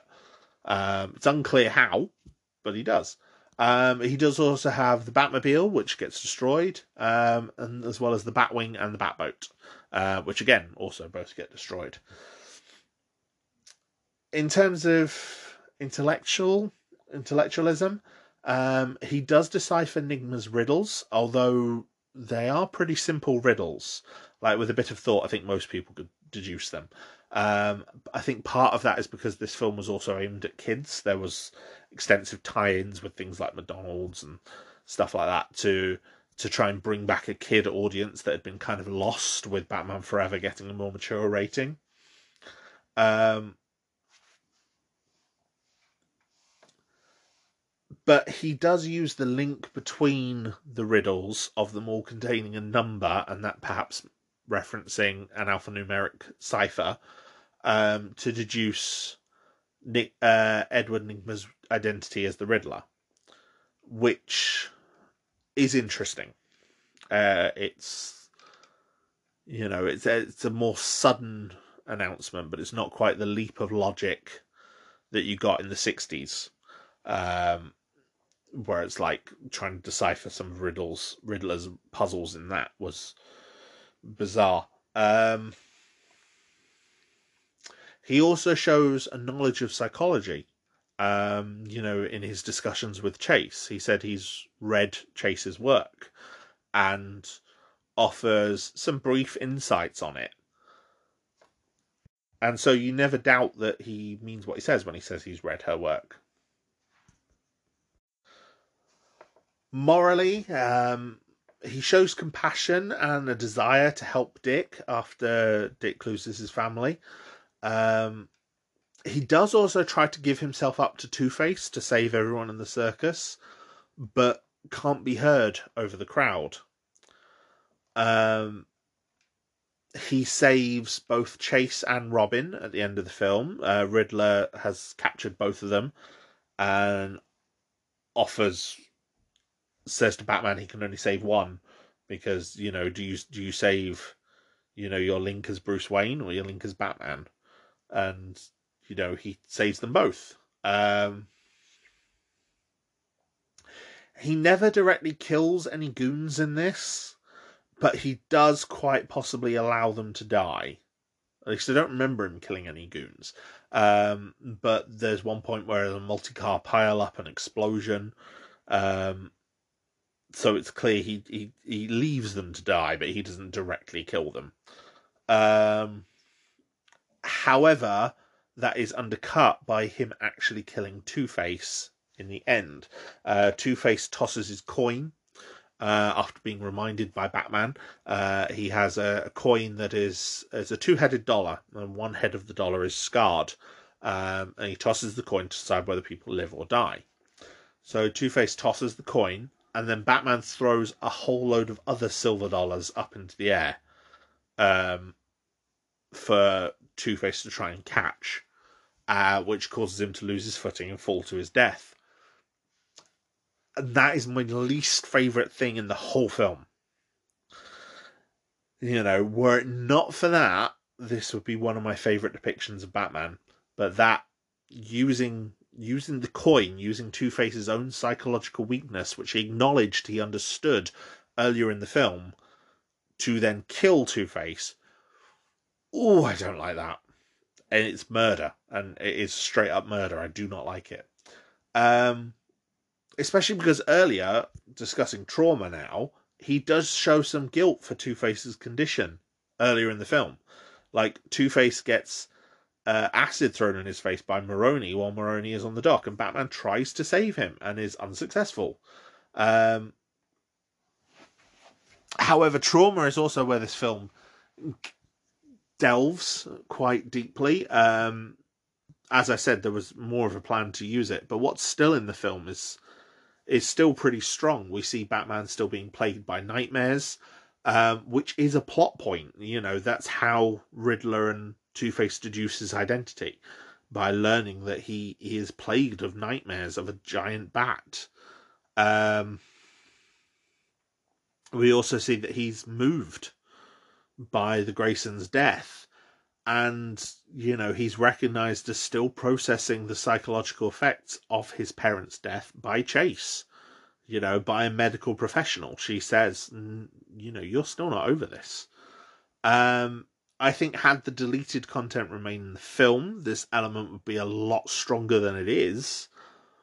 But it's pretty strong as it is already. It could have done with maybe a bit more of an exploration of it. Um, but I think what is there is is strong enough, and it's a stronger depiction than some of the previous ones I've spoken about have had. So yeah, for me, Val Kilmer is one of my favorite Batmen. You know, it helped that I also like the film Batman Forever. And I really do. I really do. I really like Batman Forever. I really like Val Kilmer as this character. And I think the depiction of the character here by Val Kilmer and Joel Schumacher works really well. Now, as I said, Batman and Robin was very successful and it led uh, DC and Warner Brothers to fast track um, a sequel, um, which was Batman and Robin. Batman and Robin is technically the fourth film in the same series of Batman films, and it was the first and thus the only one made without the involvement of Tim Burton in any capacity. Uh, Tim Burton was an executive producer on Batman Forever. He was absent for Batman and Robin. Um, the film itself, uh, there were several cast and crew changes. It's uh, directed by Joel Schumacher, written by Akiva Goldsman, who is, um, you know, quite a, a, popular name. You know, in geek circles, he was heavily involved in the films for I Robot, I Am Legend, uh, the television series Fringe, um, the adaptation of the Da Vinci Code, and in more modern times, he's been involved quite heavily on the DC series Titans and Star Trek Picard. So, yeah, very famous writer involved in geek circles. So, what happened with Batman and Robin? How did we go from, you know, three very successful Batman films to a movie generally considered one of the worst films ever made? Wow. I'm not sure exactly. I think a big part of it may be the decision to embrace a lot of the more campy Batman elements. Batman and Robin feels like it would fit in perfectly in the world of the 60s show. Despite being a more modern Batman offering, it feels like it would fit in perfectly with that show. Um, George Clooney plays Batman. Chris O'Donnell returns as Robin. Um, Val Kilmer had to step down due to uh, shooting conflicts with uh, scheduling conflicts with the Saint. Arnold Schwarzenegger plays Mr. Freeze, and um, Uma Thurman um, plays Poison Ivy as the two main villains. Uh, we also get Alicia Silverstone joining the cast as Batwoman in what is so far her only live action film appearance ever. Um, you know, she's been in an animated film, which I'll come to in a bit, um, but her only live action appearances in this film. It also features the villain Bane, played by a wrestler uh, Robert Swenson, also known as Jeep, who also tragically died um, two months after the film's release of heart failure, which is quite sad. I remember seeing an interview with him in the lead up to the film's release, saying how proud he was of it uh, and his role in it. Um, you know, he was a uh, more of a comic book fan, I believe. So yeah, it's a bit of a shame that not only was it critically savaged, he then died not long afterwards. Um, but alas, these are the things that happen. Um, the film itself is is bizarre and dumb and it's very very campy. There there is some really good stuff in here. There are some great um, elements of Robin trying to break out from Batman's shadow and trying to learn to be trusted on his own right and, you know, sort of rebelling against Batman and his influence. But then at the same time, it's like Mr. Freeze is motivated to by his wife's illness and her existence in cryosleep. But then at the same time, he's running around making ice puns a lot of ice puns, so many ice puns. Um, and him and he and Poison Ivy come up with the plan to uh, eradicate humanity and replace them with plant hybrids that she's created. It's it's so bizarre. Things just seem to happen from nowhere. Like you know, Poison Ivy is working, you know, as Pamela Isley is working to try and create hybrids between snakes and plants because of course she is in a you know supposedly abandoned and shut down government project that exists in the jungles of South America. Because of course she is. It's yeah it just feels like a camp 60s batman plot. Like this would work so would have worked so well as a plot line in the original batman so- series in the 60s and it would have worked really well without needing to explain it. Uh, it just means a lot of the things in the actual final film feel undercooked or underbaked. Um, but saying that, you know, and that means that everyone involved with this film has been kind of negatively tarnished as a result of it. Like, you know, George Clooney, who took over the role as Batman, is often regarded as the worst Batman actor, partially for the quality of this film, rightly or wrongly. And I, I don't think he gives a bad performance. I don't think anyone in this film gives a bad performance. I think they were doing exactly what they were told to do by the directors and the producers, and exactly what they were hired to do, and exactly what the script said to do. It's just that what they're doing doesn't always work. um, one thing the film is very often criticized as well for is the design of the Batman suit. Um, I believe it was the previous film, Batman Forever, that added nipples to the bat suit. Um, I should add that Joel Schumacher is also an out gay man. Whether that influenced his decision, I don't know. Um, but this film also features multiple suit ups of the characters, focusing on things like butts and bulges and chests. And a lot of people found that very, very uncomfortable. Personally, to me, um, my wife Tallulah, when we were rewatching it recently, pointed out, and I actually agree with this statement, that the the shots that we get given of those are very much male gaze shots i.e., those are the sort of shots that we get in comics of female heroes all the time. You know, the kind of the leering, oh, look at them, aren't they sexy shots that we see on female heroes all the time, and that it makes modern audiences uncomfortable because those shots are on men. And most of the straight male audience doesn't know how to process that. And I kind of agree with that. Personally, I don't mind it. Chris O'Donnell and George Clooney are both very sexy men. Um, but I think, as well, for most of these shots, it was probably body doubles. Um, but yeah, the shots work for what they are for me. Um, and I think when you look at them with that lens, when you look at the whole film, with that lens of you know this is the male gaze kind of hero worship thing of these heroes some bits do start to slot into place. Um but yeah i do think there are positives in this film and i do think you can be very entertained watching this film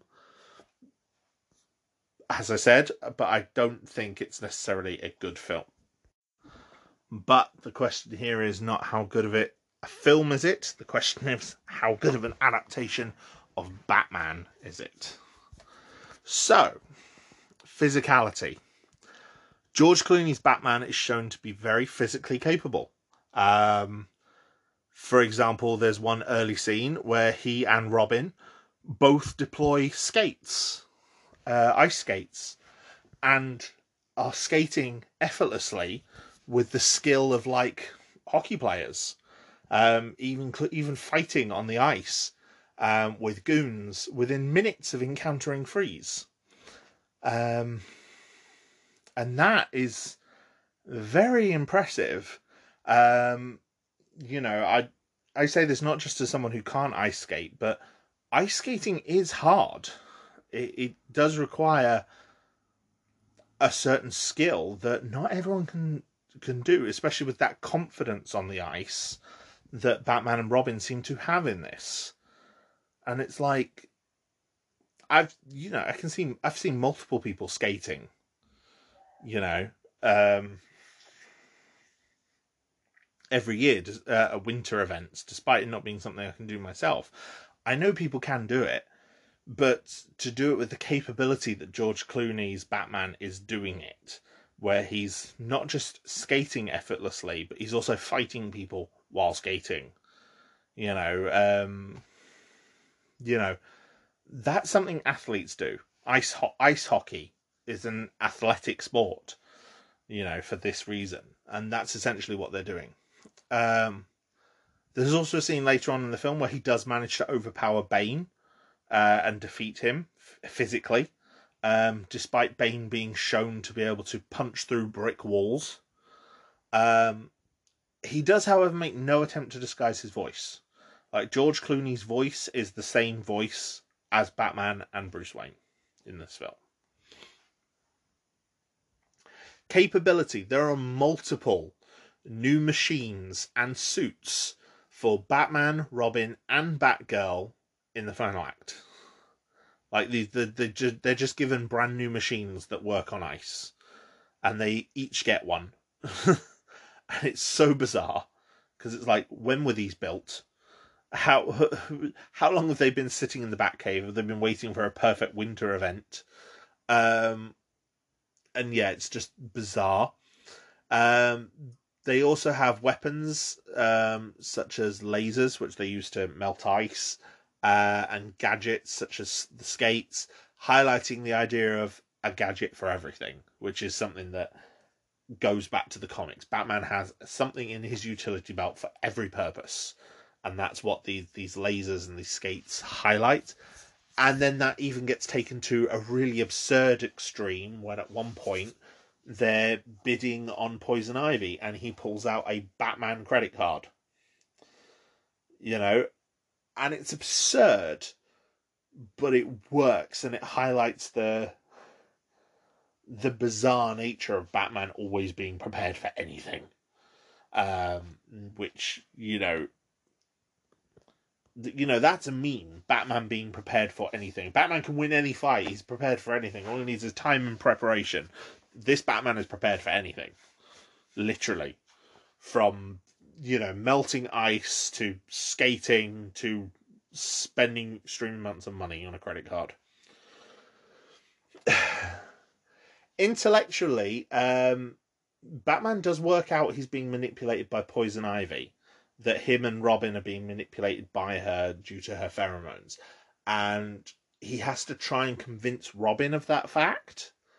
Um, not always he's not always successful in doing so, but he does have to try and convince Robin, and obviously that's undercut with the fact that he's um, previously in the film done things like switch off the Redbird motorcycle to prevent Robin chasing Freeze uh, in a dangerous stunt.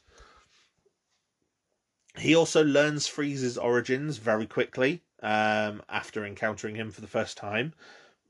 But those are the real only real hints we see of any intellectual uh, superiority, any intellectualism in this version of Batman. Moral character, though, he does show sympathy for Freeze, and he's even able to convince Mr. Freeze to stand down and provide help, offers to provide help with his research. Um, if Freeze stands down and uh, gives him the cure um, for the disease that he discovered because we as the film goes on we learn that alfred is dying of the same disease that has affected um, nora mr freeze's wife. And mr freeze has a cure for its early stages. And batman gets that cure from mr freeze by talking to him which is it's brilliant. I love it um, you know, he ends this fight with this villain with a conversation. That feels very, very Batman to me. Um, he also gets drawn instantly to Barbara when she arrives. She's arrives in this not as uh, Commissioner Gordon's niece, but as Alfred's niece, and he immediately offers that she can stay because she's family. Um, although I did joke with um, my wife and several other people on Facebook that it does feel like as soon as Bruce hears that she's an orphan, he's like, "Oh, orphan? Uh, yeah, of course you can stay. Uh, what what are your opinions on ninjas and leather? Uh, you know, are you are you interested in fighting crime?" So yeah, that does make me laugh. Um, he also shows his resolve by trying to talk Robin round. Um, you know, trying to talk Robin round to his way of thinking regarding poison ivy, um, especially, and it's again it's, it's a Batman who's trying to talk to his prob through his problems rather than just punch everything, which I like. Um, the trauma, however, does take a back seat um, in this film. However, his drive to be Batman is affecting his relationship. We see that he's in a relationship with a character called Julie, um, played by Elle Macpherson, and it's revealed that despite them being together for a year, he hasn't told her the truth that he is Batman. Um, and he seems reluctant to do that, and it's creating a growing divide between them. And in fact, his inability to trust leads to the divide between him and Robin. Um, as I said, he turns off the Redbird while Robin is insistent that he can chase uh, Mister Freeze. And so Batman turns off the Redbird, but then he pursues Freeze himself. Um,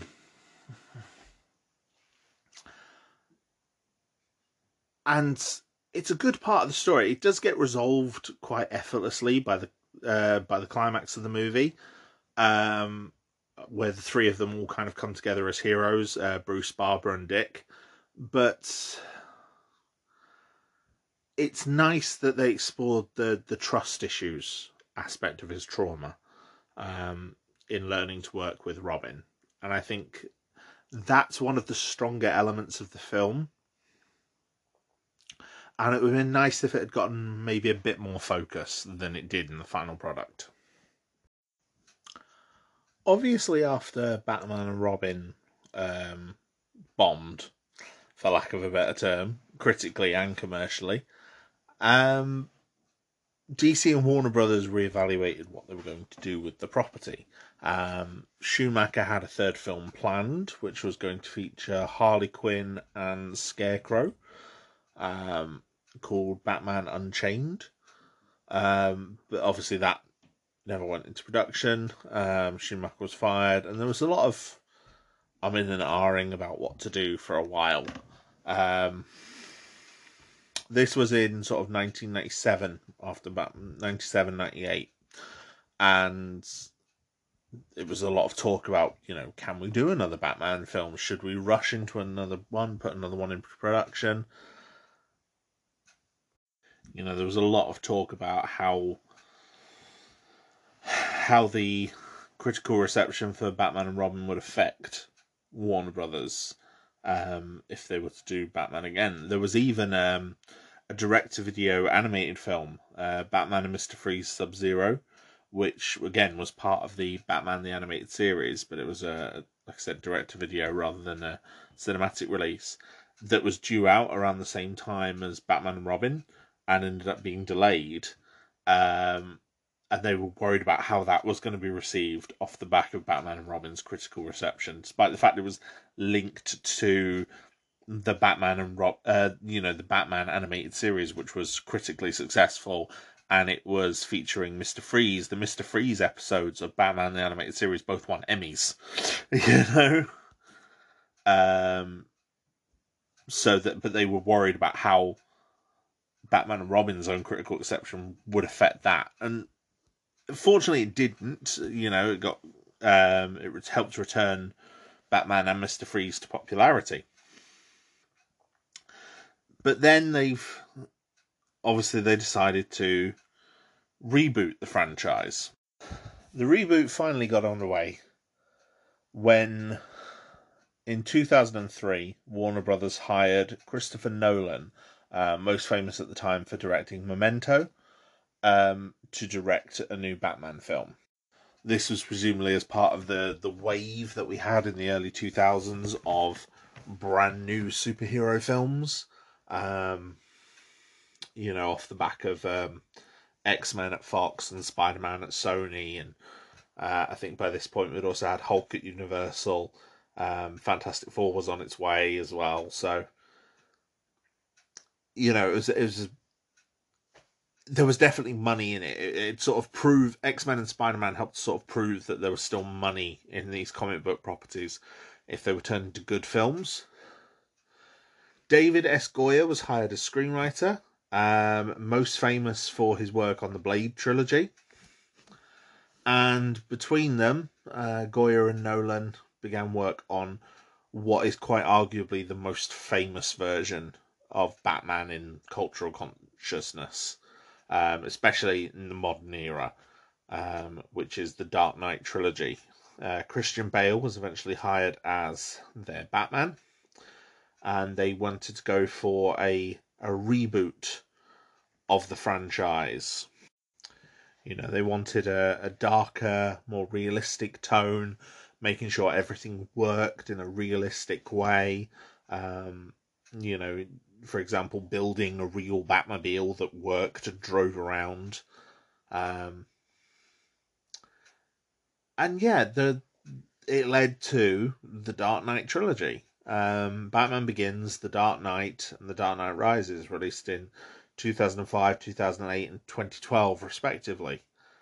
And they are very good films. Um, I remember not liking The Dark Knight Rises much the first time I saw it. Um, but having rewatched it recently for this, it's a lot better than I remember, although I still have issues with it.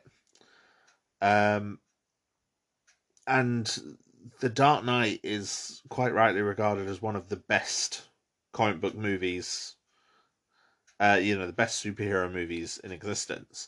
It's a very good example of what the genre can do um, because it's essentially a crime film just with superheroes involved. It's very, very good. I think the core cast are incredible. Um, obviously, you have Christian Bale as um, Batman and Bruce Wayne, uh, Michael Caine as Alfred, um, Gary Oldman as Commissioner Gordon, um, and Morgan Freeman as Lucius Fox as well in a recurring role throughout the three films. And then the other characters who come in for, for one or two movies, such as Tom Hardy's Bane or Heath Ledger's Joker or um, Maggie Gyllenhaal's Rachel, um, Aaron Eckhart's Two Face, um, you know Harvey Dent Two Face. They, all of them are brilliant. Every, every one of these films is very good, and they each one of them builds on things that have come before. Um, so Batman Begins starts by telling something completely new, and then that leads straight into the Dark Knight. The Dark Knight builds on everything that came before, and then Dark Knight Rises completes the loop and creates a very comprehensive trilogy. Um, I will admit, though, Christian Bale is not my favourite version of Batman in the cinema. Um, I have my issues with his Batman, uh, mainly due to his adaptation. So let's discuss his adaptation, shall we? Firstly, physicality. While while a strong and capable physical threat in these films, Batman does get injured. Um, you know, Bane, especially in the third film, has was a very strong physical threat that Batman struggled to overcome in their battles. Um, I think they fight three times um, across the Dark Knight Rises, and Batman only gets a decisive victory in one of them. Um, which is when he manages to damage Bane's mask and overpower him um, before Talia comes and sticks a knife in his ribs. Um, you know, the time before that, he ends up with his back broken, and the time after that, um, Catwoman has to shoot Bane because Bane wins the fight. But, you know, it's still impressive. He takes down. We see him taking down thugs. We see him being incredibly stealthy. Um, he's very very stealthy. You know, popping in from above to take out people. It's very clever. Um, part of it, I think, is just better budget and better stunt work. Um, that has improved the physicality for each of these Batmen as they've gone on. Um, you know the suits are better the stunt work is better they're able to do more they've got more budget for these things. Um, and i think that's one reason why michael keaton looks a bit rough in comparison. Um, you know when compared to someone like christian bale's batman. Um, batman however is not as resilient in this. He obviously he gets crippled in the third film by having his back broken, but he's also injured long before that. He's got a uh, damage in his knee. Um, but he does recover both times and trains to his former high standard very quickly, which is incredibly impressive. Um, like even when he has his back repaired, but like uh, you know, he goes from being from walking with a cane and being like a lonely miser to being Batman ready very quickly. And, you know, we see him performing as Batman. So, yeah, that's an impressive physical feat. Um, the character of Bruce as well. This is the the best films for showing the clear distinction between Bruce and Batman. Uh, once he starts as Crusade as Batman, he very quickly um, shows the difference between his Bruce Wayne and his Batman. And only a few people are aware of what Bruce Wayne is actually like his childhood friend Rachel and Alfred, and that's pretty much it. Lucius Fox, maybe once he enters the circle of trust. Um, and Bruce's persona is very, very devil may care, very flamboyant, very playboy. And it works really well. And there are some amazing scenes where it's like, you know, he, he's aware of what he needs, how he needs to act as Bruce, so that no one ever links Bruce and Batman, especially when the two of them arrived back into Gotham at around the same time he doesn't want that link between them, and it works really well. And I think he does a very, very good job of illustrating the difference between these two characters, and that's a part of that's thanks to not just Christian Bale's acting, but also the part of the filmmakers, the scripting, the directing. They do a very, very good job. Capability. Um, a lot of Batman's gadgets in this are provided by Lucius Fox, rather than being his own creations. So they tend to be things that were created by Wayne Enterprises. Now, that does fit with Batman, um, having access to Wayne Enterprises, having access to a whole company, and being able to take a bit of this and a bit of this and repurpose it. Um, and generally, that works quite well. Like when we see him build his, when we see him build his suit in the first film, Batman Begins, he he literally does make the suit out of a selection of different bits that he orders from all around the world, and some bits he takes from Wayne Enterprises, and you know a bit of this and a bit of that, and combines them all together to create the back. And I think it works really well that the bat suit is created out of these separate component pieces so that no one will really connect the dots um, and he does also repurpose other ideas, like the sonar um, is introduced in The Dark Knight quite early on as something that Lucius Fox is using to um, get to the building where Lau is. And that's how Batman maps the building so that he can capture Lau later on. Um, and then we get to the end of the film, and Batman has used the same sonar technology to create like a virtual map of Gotham, um, which for Lucius crosses a moral line as well, which I'll come to in a minute. Um, but it's all done to stop Joker, and it's Bruce put that into motion and taken that away from Lucius so that he can use it, um, which is clever. He's also shown to be able to work abroad, uh, like I said, when he does go to Hong Kong and to capture Lau, he uses a, a skyhook plane and, you know, all these intricate ideas to allow Batman to work extranationally. Um, and he even manages to come up with a really convincing cover story as Bruce Wayne. Like he hires the yacht, takes Alfred out with the Russian ballet, and then has a seaplane pick him up from the yacht and then take him back there, presumably. Um, which is very very clever.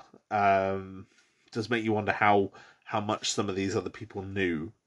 you know, how much does this pilot know who picked him up on the seaplane? How much do the the people on the skyhook know and things like that. Um, Batman even has a tool that helps him to overcome the physical deterioration in his knee. he has like a harness that he wears in The Dark Knight Returns, which enhances his leg enhances the strength in that leg as well. Um, and that again sort of comes into the idea of a, a, a gadget for everything. Some examples of the machines maybe strain credibility. I think that's because the world of these films is so grounded that, for example, having a machine that can scan a bullet embedded in a brick to get a fingerprint from it, for example, is straining credibility. So is the sonar tech in the phones. But you can't deny that they, they make him one of the more capable Batmen in terms of what he is able to do. In terms of intellectualism, um, he's shown as intelligent, definitely. Um, he's got technical knowledge such as uh, fixing the autopilot, such as creating the sonar device, um, deducing how Selina managed to get his fingerprints off of the safe. But he does seem to lack the planning skills of some of the other versions. Um, he gets shocked and manipulated into certain actions and beliefs um, by characters who are just outsmarting him.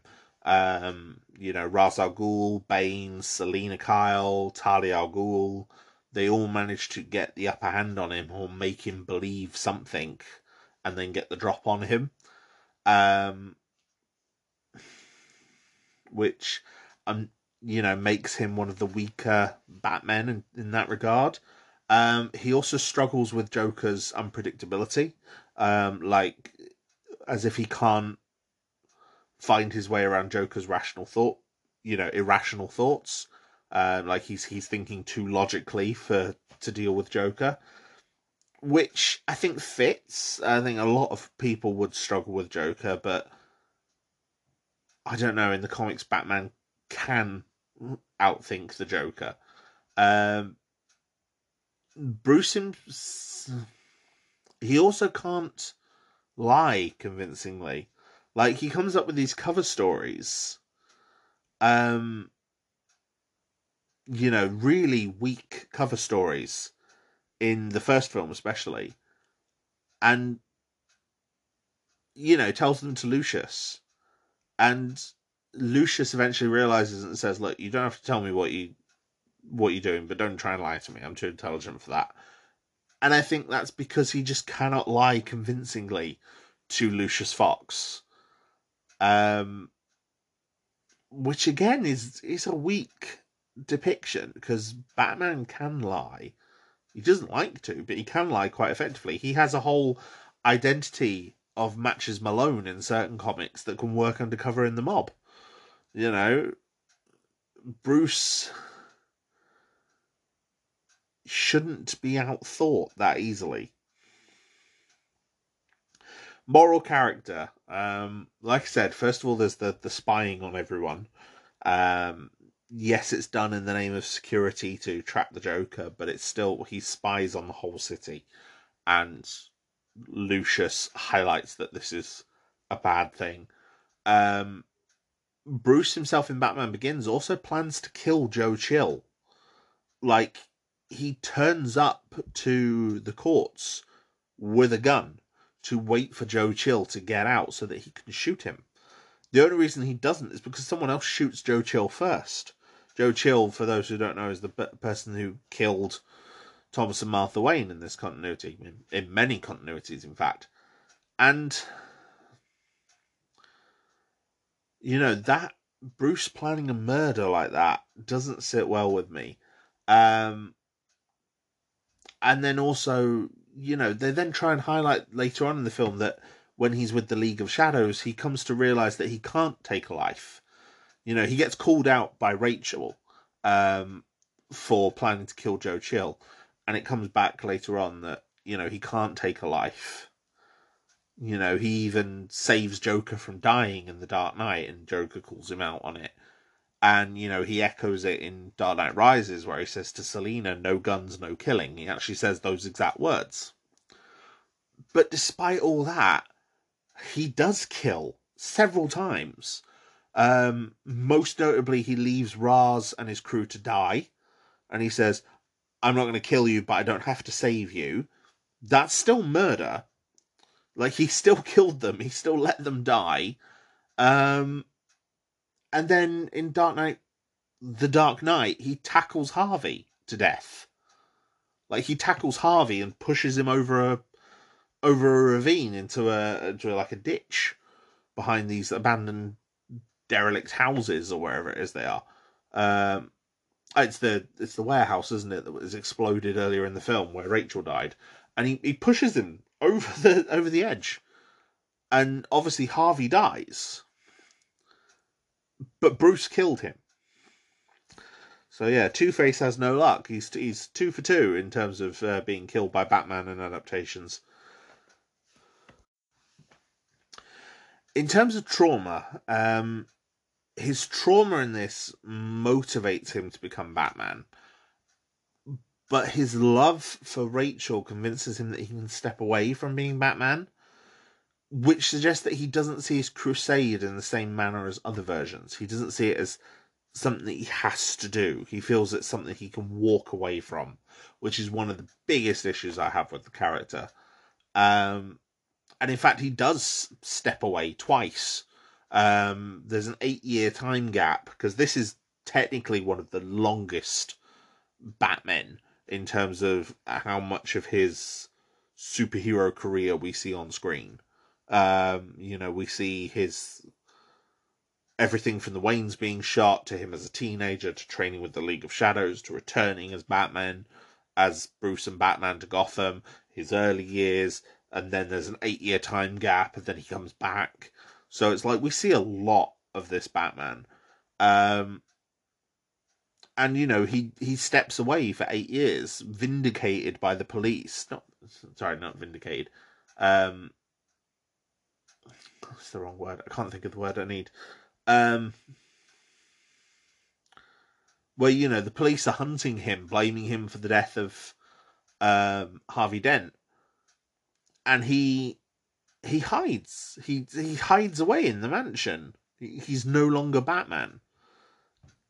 And it's like, yes, the, they're able to put laws into place to to help arrest more people, but you know, they put this Dent Act in, but Batman would still be necessary.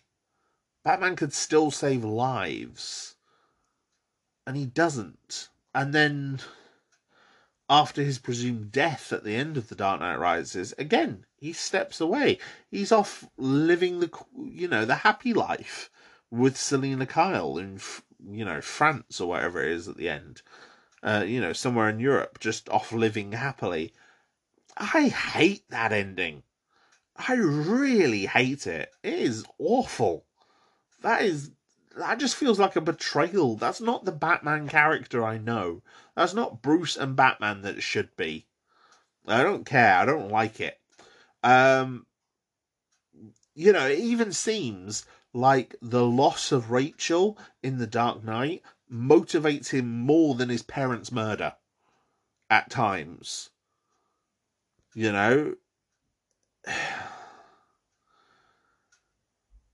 And I, yeah, I, I hate it. I absolutely hate it. He also is really quick to trust others, which can pay off, like when he's trusting people like uh, John Blake or uh, Commissioner Gordon or Lucius, but it does have his drawbacks because he trusts Ra's and Talia, and they both betray him.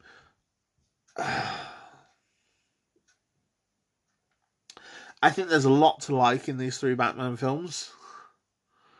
But yeah, as you may have guessed, Christian Bale's Batman is not something I find myself enjoying a lot. I, there's certain bits that are amazing, and as a singular vision and a singular story told in three parts, the trilogy is amazing. But, but there are issues I have with it being an adaptation of Batman. That doesn't mean it's these films are bad. They're not bad but I have issues with them as Batman films. now, the next Batman to talk about is Ben Affleck. Um, ben Affleck is actually one of the Batmen that I think has appeared the most. Um, being in four separate releases, um, if you count Zack Snyder's Justice League and the theatrical Justice League as two different films. Technically, five appearances once uh, The Flash finally releases, because he's due to appear in that as well. So, as you may have guessed, he is the Batman from the DC Extended Universe, um, as it's known, which is the interconnected uh, film universe created by DC to rival Marvel's own cinematic universe. Now, I'm going to be talking about his characterization in a second. Uh, I'm going to base his characterization the, the I'm going to look at his characterization specifically in the ultimate cut of Batman v Superman Dawn of Justice and the Snyder cut of Justice League. Um, the reason being that those are the intended cuts by the filmmakers. I'm also going to include his scenes from Suicide Squad as well, um, despite what intentions were there. Um, you know, David Ayer has said that Suicide Squad was not the movie he made um, as was released, and I still hope one day that we do get to see David Ayer's own version of the Suicide Squad Um, because um, I'd be very interested to see what that looks like. Um, I think it's up there with me as a holy grail of three, being um, alongside uh, Josh Trank's Fant4stic and um, Marc Webb's Amazing Spider-Man Two, um, where the three of them have had very heavy edits and changes um, in post production or from editorial that have taken them out of the hands of the directors, and I want to see what those directors were originally planning for those films, um, especially as all three of them have been very maligned, and you know Zack Snyder's Justice League has shown that if you allow the filmmaker to tell the version that they were wanting to tell, there's a good chance that that will lead to a better film. Um, now, I'm not a huge fan of Ben Affleck's version of Batman. I'm not a huge fan of the DC DCU in general, um, especially Zack Snyder's interpretation of these characters. Um, I've stated this before in previous episodes. However,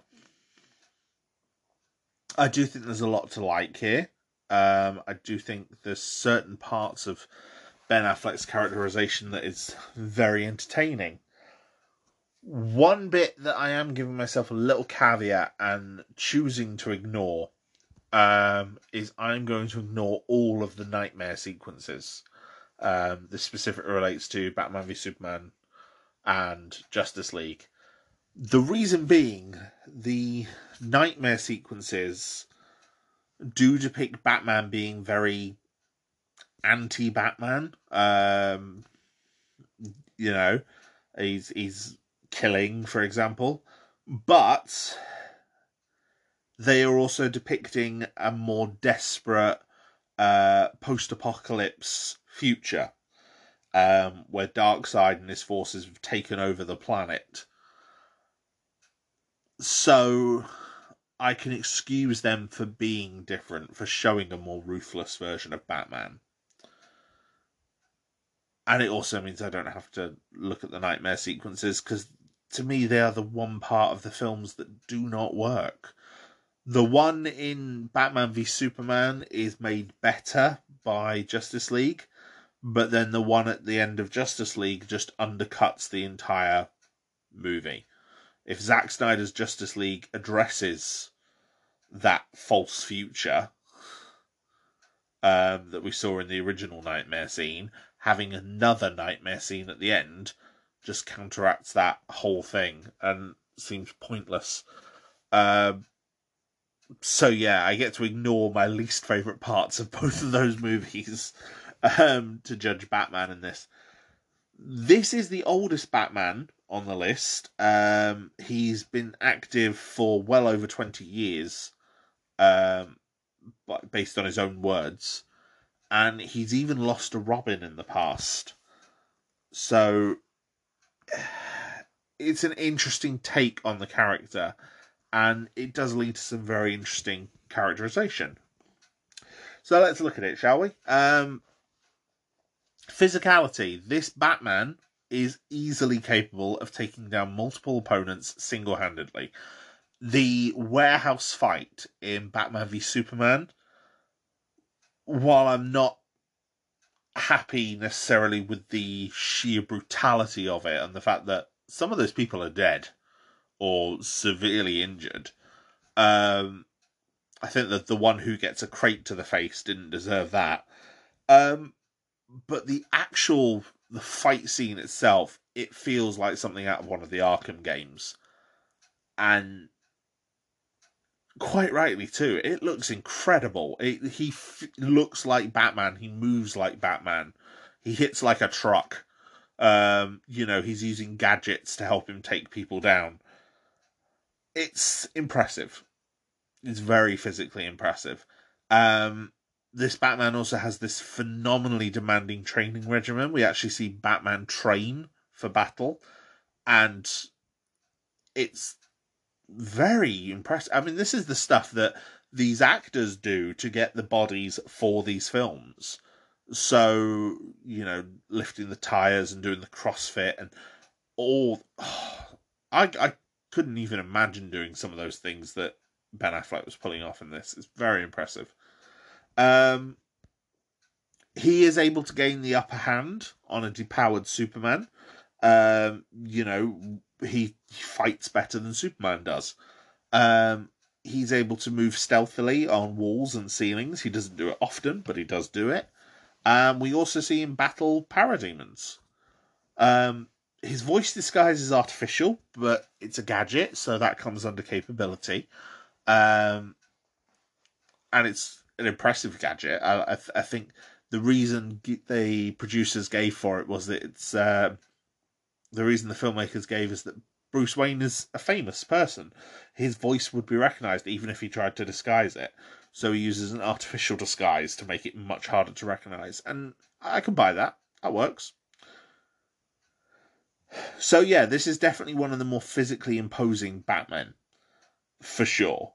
Um, he just is, and like I said in the the last section with Christian Bale, part of this is probably just better budget, better stunt work, better filmmaking techniques, just allowing Batman to do more stuff, and that's fine. I this is by far, I think, probably the most physically capable live action Batman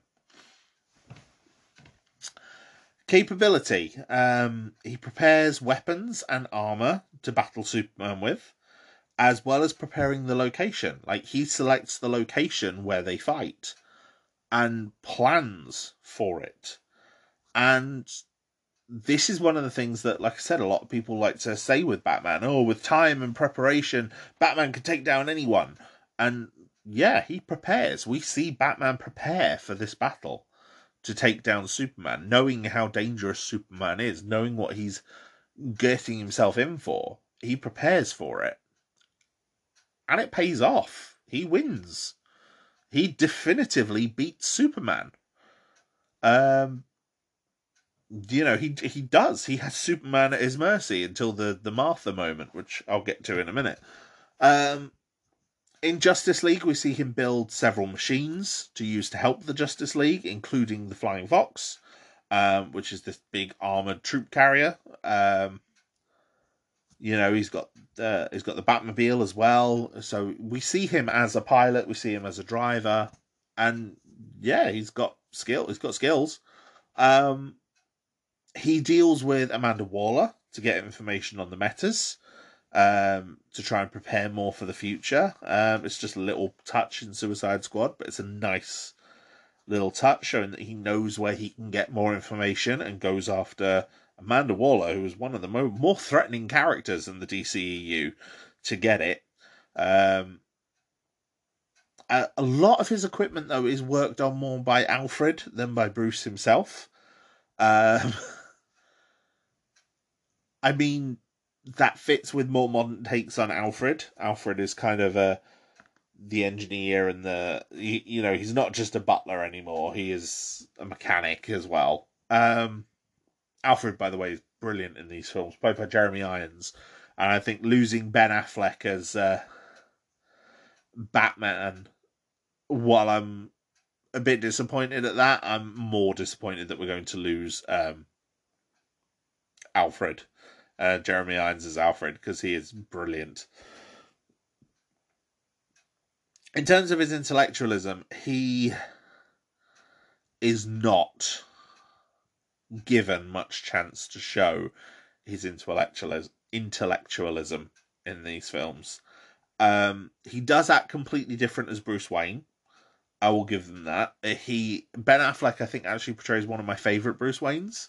He's not quite as seemingly airheaded as um, Christian Bale's one is, but he does show an incredible capability to socially blend um, very, very well. Like he acts drunk, which is quite funny because Batman is a teetotaler. Um, so yeah, that's very interesting. Um, he actively is pursuing Luthor and chasing his connection to Knyazev, Anatoly Knyazev, right from the start of Batman v Superman. Um, you know, he's aware that Luthor's up to something. However, he does let himself get manipulated into his battle with Superman and is unaware of the checks being returned, which is presumably Luthor's doing. So,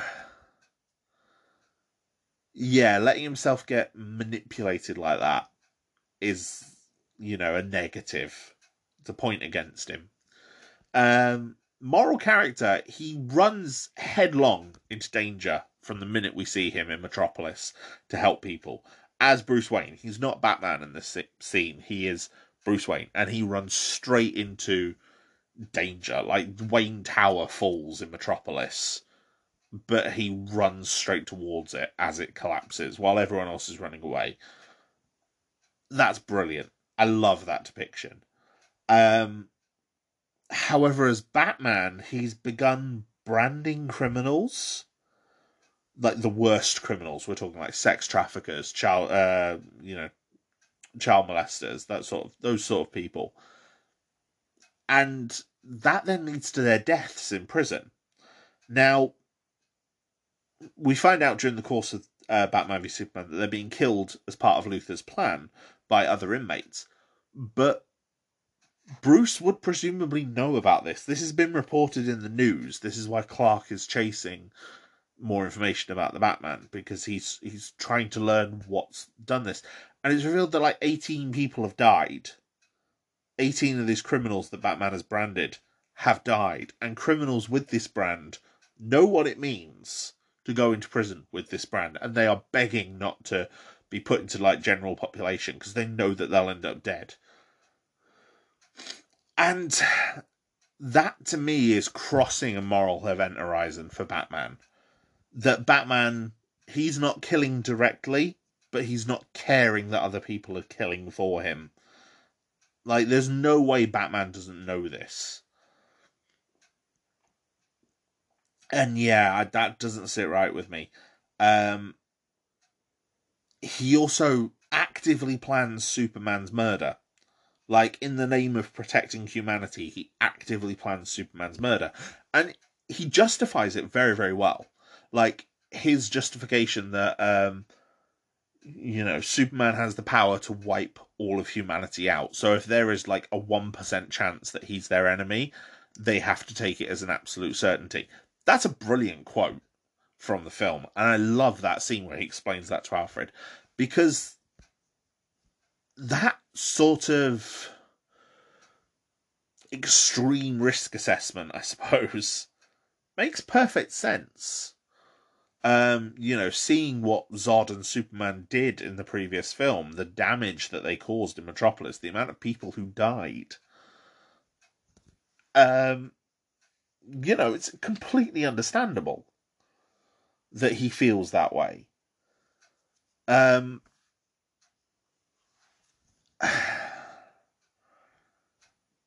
and that is the sort of thing that in modern comics has led Batman to break his no kill rule.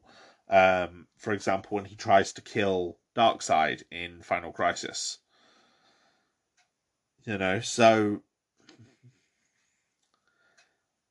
yeah, that's an interesting one that I think I'm not sure how I feel about it, whether it's a good adaptation or a bad adaptation.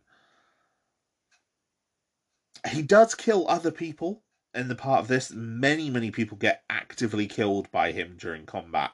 Like there's one part where the um, the Batmobile snags a car with several people in and drags it behind the Batmobile to use it as a weapon. Those people are dead. They are much.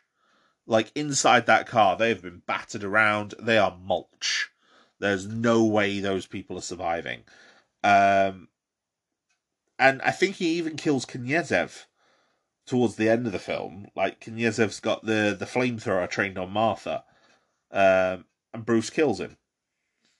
You know, he does show compassion to the other members of the Justice League, though, um, especially Barry and Victor. But then there's also there's things like um, you know arresting Deadshot in front of his daughter, for example. That's that's him being Joe Chill coming out and killing his parents, essentially. You know, you could try and justify it by saying, well, he doesn't kill Deadshot, but he's he's terrifying a child by taking her father away. So yeah, not the most moral Batman. In regards to his trauma, though, this Batman has been active for two decades, including losing a previous Robin, and he says that it has obviously jaded him. Like, you know, there's not many good people left in Gotham. He even says that at one point. Um, yet he's never stopped his actions. His actions have gotten worse, definitely, but he's never stopped. He's never been able to stop being Batman. It does take him a while to learn to trust other people, and it takes Superman's death to really get him to open up. Um, the the Martha scene. Oh, I hate the whole Martha thing.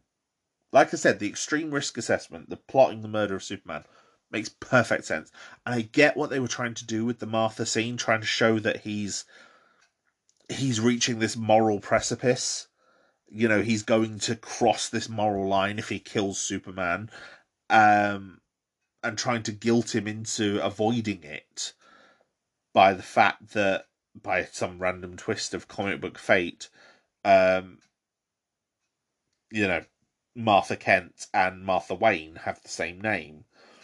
So Superman saying save Martha, you know, takes Bruce back to his childhood, to the murder of his parents, you know, to the last word that his father says.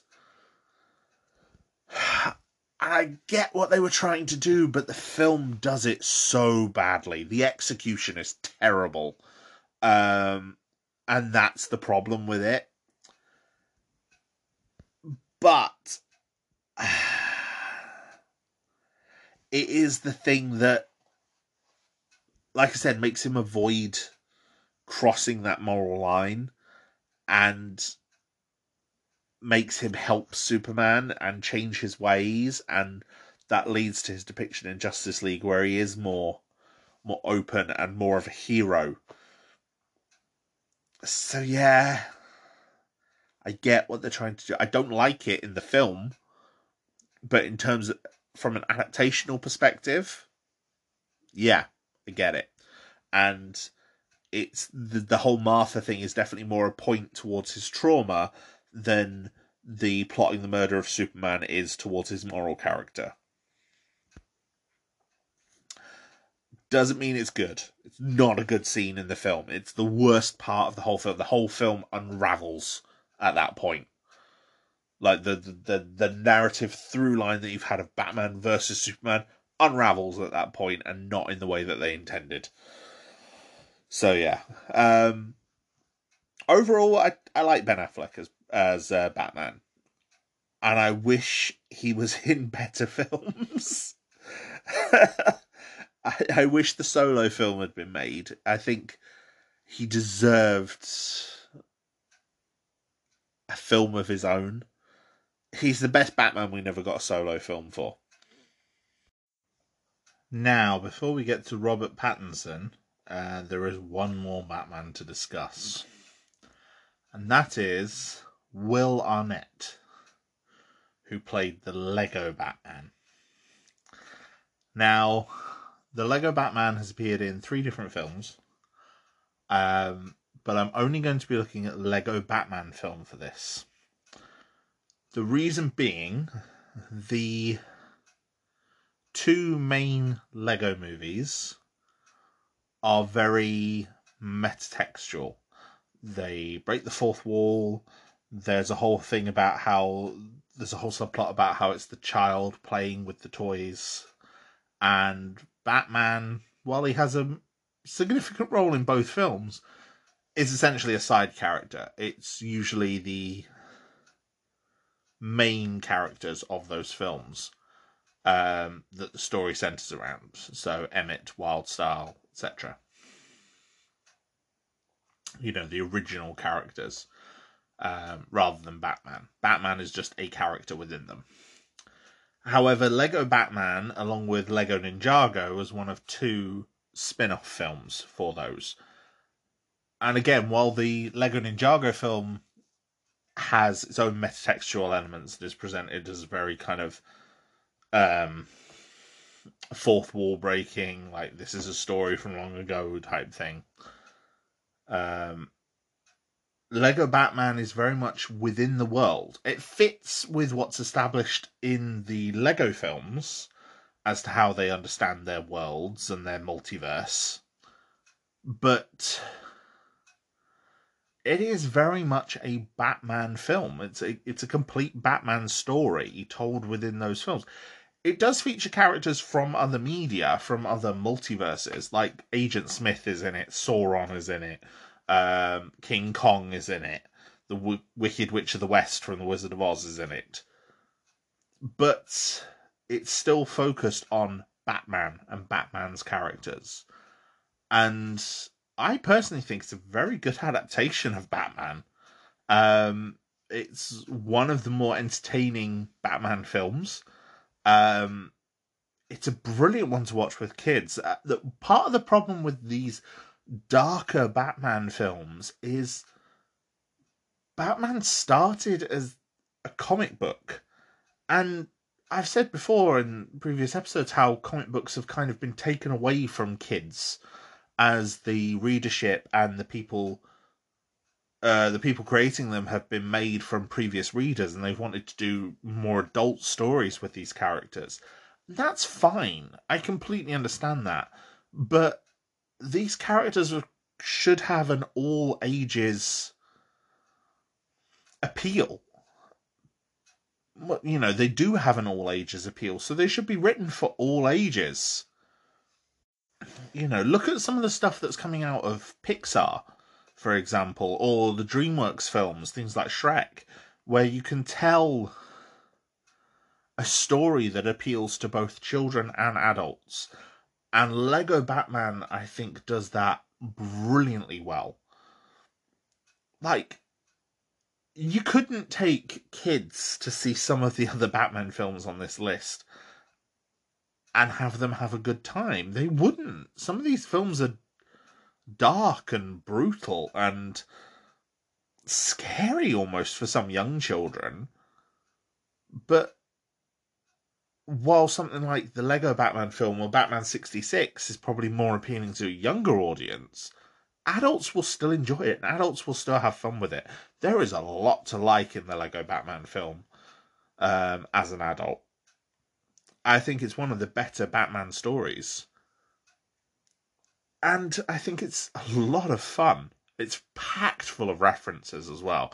Like there are some deep cut lore references and name references. So if you're a, uh, if you're a, a, a deep fan of the Batman comics, if you're aware of a lot of Batman references, Lego Batman is perfect film for you. You know, this is a film that includes Vincent Price's Egghead and the Condiment King and the Clock King along with all the big villains like um, you know Joker and Bane and Mister Freeze and Clayface, Poison Ivy, etc. and yeah, it's it's a lot of fun. I really enjoy it. Um, and I think Will Arnett does a good take on the character. So I'm going to go through that and explain why. Um, physicality, partially because it's a cartoon and it's a kids' film, Batman is able to almost effortlessly take down any of his villains, including characters with superpowers. Like there is a scene at the start of the film where Batman launches into battle against an assembled army of his foes and manages to take them all down while a song is playing that he's singing along to using just his grapple gun, his batarangs, and the Batmobile, and his fists and, and feet you know, he takes down Poison Ivy, Mr. Freeze, Bane, Clayface, Orca, uh, Captain Boomerang. He takes them all down. It's a lot of fun. It's very, very silly. It's not taking itself too seriously, but it's very good. And as a result, that means technically this is one of the most powerful physical Batmen. Um, there is like no distinction between his personas as Bruce and Batman. He is pretty much Batman all the time in the film, and that's uh, a plot point and a characterization thing. Um, but also considering the limitations of the Lego figure, he moves physically very well. Like he launches himself around um, quite a lot, suggesting that he's a physically strong character. Um, and yeah, it's a lot of fun. Um, the capability is taken to absurd levels. He has a gadget for everything.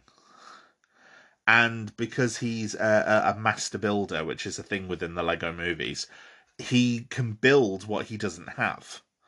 Um, so he builds uh, a gadget called the Scuttler um, out of like pieces of building. um, and like a radio antenna and stuff. Um, he is helped in this by the bat computer. Like the bat computer provides the instructions for his master build. Like he says, you know, activate master build program, and it does that for him. Um, but it, we can assume that he created the bat computer, so that makes sense. He's also shown to have a wide range of equipment and costumes. Like he has a whole array of different costumes, some of which for only one specific thing. Um, and you know there's a bit where robin comes into the batcave for the first time and is looking at everything. And he's like oh there's the batmobile. Oh there's the bat kayak. Oh there's the bat space shuttle. There's the bat train. There he has everything. It's absurd the the levels that it's taken to and it's it's brilliant it's chef's kiss amazing um and so fun um not one of the most intellectual Batmen, though. Um, he does allow himself to be very easily manipulated by Joker into sending Joker to the Phantom Zone. Uh, Joker wants to go there to free the villains that are there to use them to take down Batman. Um, there are very little demonstrations of any of Batman's intelligence in this. Like, all of his intelligence seems to come from the bat computer. It's not him himself in terms of moral character, um, while this was a kids' film, um, Batman was unlikely to ever be seen killing or using a gun. However, he does seemingly dismember some guards. Like they're in, uh, they're behind a screen, so it's just skeletons, but they do discombobulate into pieces, and like one of them reaches up quite pained.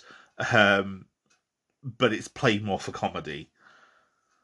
Um, he does show an apathy of sorts towards his villains um, in this, um, especially Joker, um, which is again a plot point throughout the film. But they also seem to be bereft of the the tragic or more twisted natures that they have in some other comics, uh, uh, you know, other sources. Um, and he is willing to work with them at the end of the movie, although it does need a bit of a uh, persuading to do so. You know, to actually save the day, they they have to collaborate. Um, emotionally, this Batman is very very withdrawn. Um, You know, very solitary, very brooding. Um, and again, that's a plot point throughout the movie. He does accept that he should return to the Phantom Zone towards the end of the film and actually goes to do it, goes to abandon everyone after saving the day. Um, to accept his duty to return to the Phantom Zone. So, yeah, morally, very good depiction of the character. Um, trauma. This is the best Batman for an exploration of trauma. Like, the best. The trauma that Batman has is such a key plot point of this film, of this car- this Batman's characterization it is the most integral thing to him. Batman learning to trust others is the core part of this film. It affects all of his relationships as he's worried that he's going to lose everyone around him the same way that he lost his parents. Um, you know, he gets sort of tricked early in the film to adopting Dick Grayson. And then he st- sort of uses Dick as Robin to help him to help him steal the Phantom Zone projector from Superman's Fortress of Solitude. Um, but you know he feels hurt when he realizes that the Justice League are having a party and celebrating without him, and then obviously that leads to him getting closer to Robin. But then he worries that he's going to lose Robin. You know he he he ends up teaming up with Alfred, Robin, and Barbara Gordon, who comes in as the commissioner. She takes over for her father, the commissioner. Um, in this, she says she went to Harvard Police School, which is brilliant. Um, and he gets close to them and he allows them. He he like relinquishes control to them. Um, you know, Batman and this is very self-centered, very egotistical. Um, like he's of the opinion no one else has ever had any good ideas ever. Um, but then when he sees what he feels for them and he realizes the strength of his feelings for the three of them, he sends them away. Like towards the final battle in the movie, he goes into the final battle alone because he sent Barbara, Alfred, and Dick away. It's brilliant. You know, so while this Batman has this more cavalier and more light-hearted attitude a lot of the time. His trauma is still present, and his greatest fear is becoming part of a new family and trusting other people. And it's it's brilliant. And his whole trauma as well gets echoed with his his inability to empathize with um, the films he watches, which are comedy and romance films. He watches a lot of romantic comedies. Um, you know, uh, I've forgotten some of the ones they list. I know Jerry Maguire is one he's watching at one point in the film, and then they list a few others um, when the villains are raiding his um, his house, and they're like, "Why would Batman watch these films?" And yeah, he kind of forces a laugh when he watches them because he's struggling. He has this complete inability to empathize with the films. Um, so it's like he's forcing the laughter because he feels uncomfortable. And then this all comes full circle at the end of the film when he comes to trust not only his family but even his villains to help save the day. It's beautiful. It's a brilliant depiction of Batman's trauma and shows that you can depict Batman's trauma in a way that is child friendly, for starters, and doesn't involve him being dark and brooding and sitting in a corner all alone. You know, it can. Yeah, it can be accessible for everyone. That that that you know he's scared of losing the people around him because he lost his parents. It's brilliant. There were there were Batman comics that covered this post crisis with um, the Robins when Tim Drake came to him, for example. Yeah, it's fantastic. Love it. Love it. Can't say can't say enough good things about it.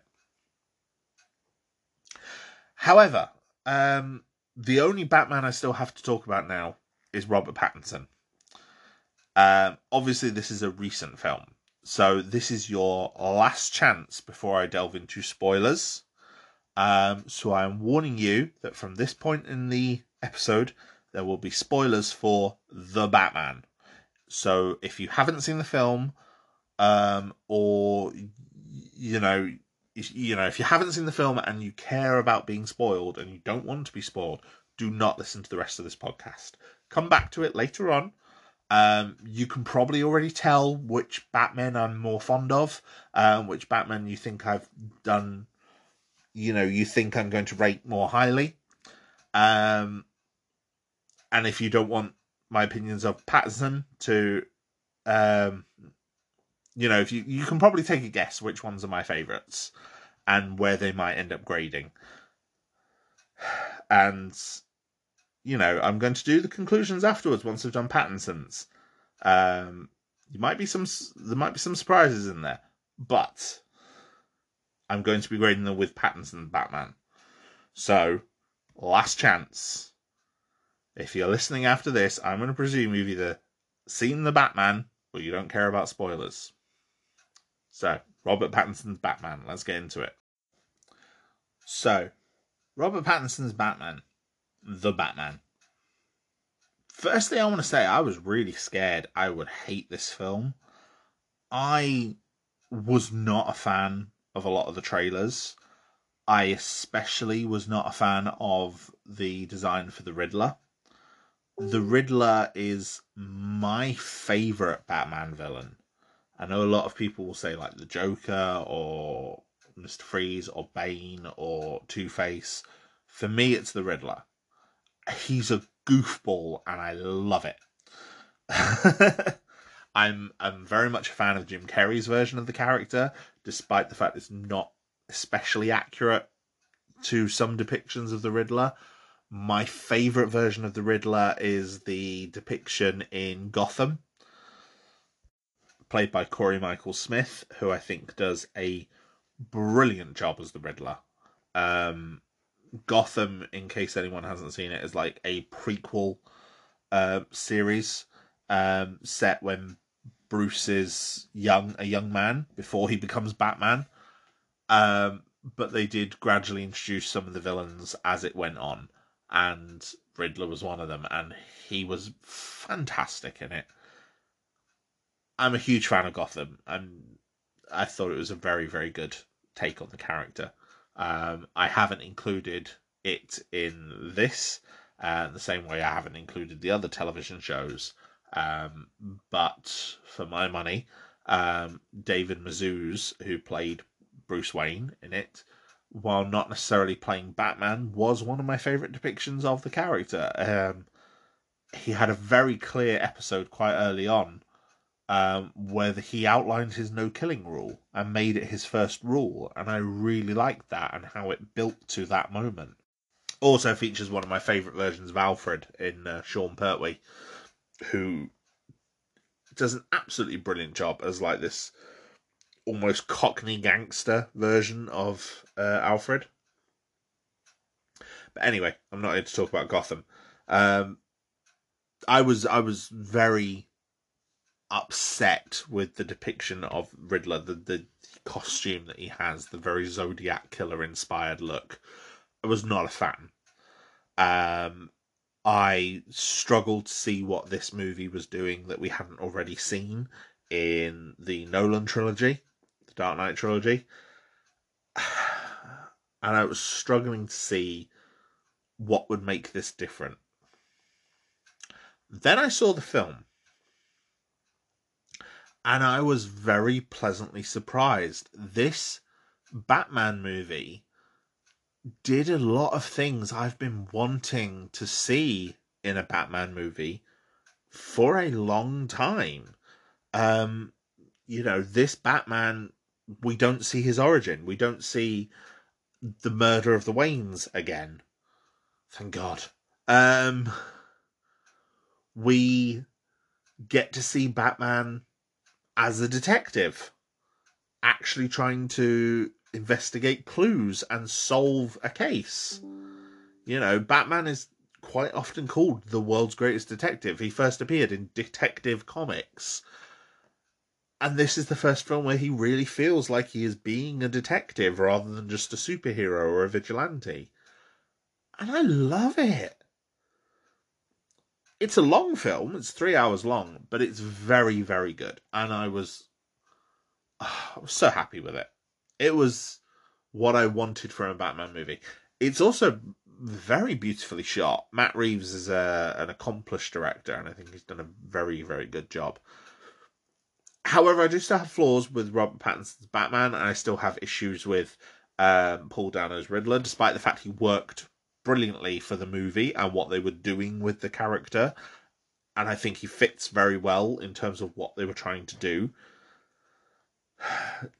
And he was actually more fun than I thought he would be. There were some jokes there. There were some some fun um, and some fun puzzles that you get with the Riddler. I did like that.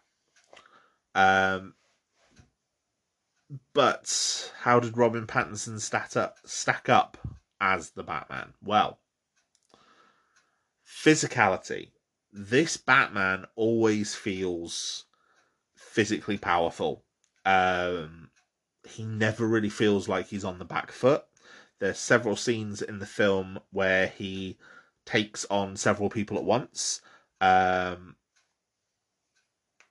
you know, and except for one scene towards the end of the film where he gets shot sort of under the armor, um, that puts him on the back foot. Other than that, he never feels like he's vulnerable if that makes sense.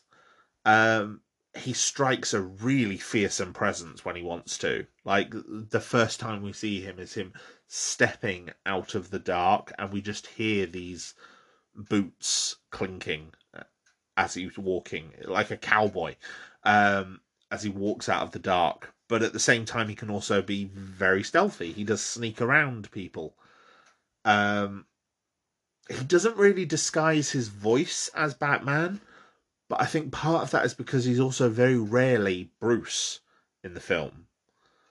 Um, you know, he's very often Batman. He doesn't really disguise his voice. He doesn't really. We never really see him as Bruce Wayne, being Bruce Wayne. Um, you know, there's one point in the film where he turns up for a funeral, and people are like, "Holy shit, that's Bruce Wayne! What? Bruce Wayne!" like you get the feeling he's not seen out in public much. And in fact, the, the the mayor actually calls him out on it and says, you know, your family's known for doing good things, and you're hiding away in your tower. Um. So yeah, that's an interesting idea. Um, capability. His gadgets are few and far between, but he does have them. And what he has is very, very good. We see him use like an electrified glove in combat or a, a taser or something like that. He's got a grappling hook that's attached to his arm with all these spare hooks um, that he can fire at like a moment's notice. That's very good. Um, he has flares which he pulls out of his pocket towards the end of the film. He pulls them out of his belt. Um, he doesn't have batarangs as such, but he does have the um, his chest piece, the bat he has across his chest, is like bladed, and he's able to take that out of his chest and use it, and then pop it back, uh, which is good. I like the the function of that. Um, so while the gadgets are few and far between, they are very good. His biggest gadget, though, is a recording device. He has these contact lenses that record everything he sees.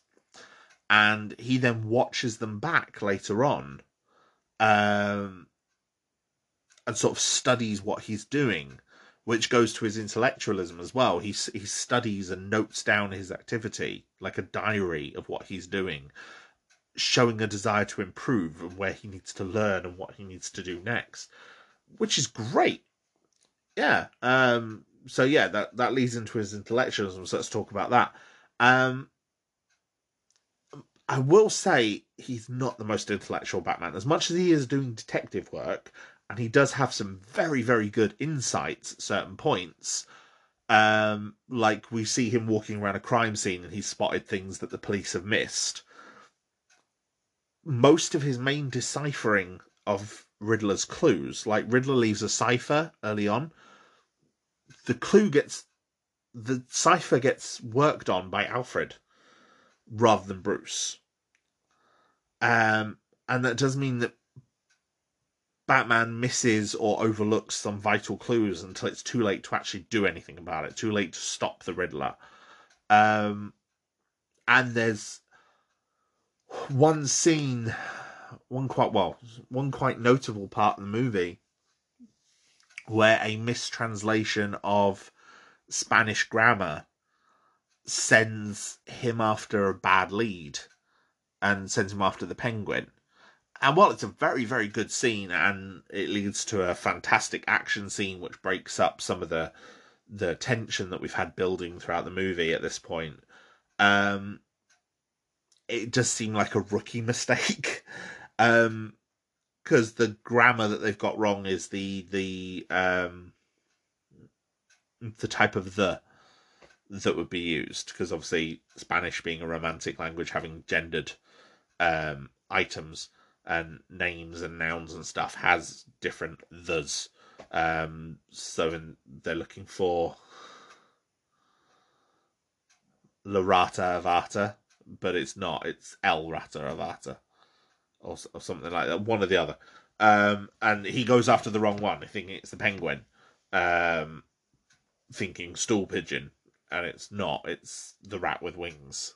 Um, so yeah, it sends him after a bad lead, and that takes up a, a significant portion of the runtime, about twenty minutes or so, but does lead to a very good action sequence. But it seems like the sort of rookie mistake that Batman would have checked you know, the Batman that we know would have checked. Batman would have.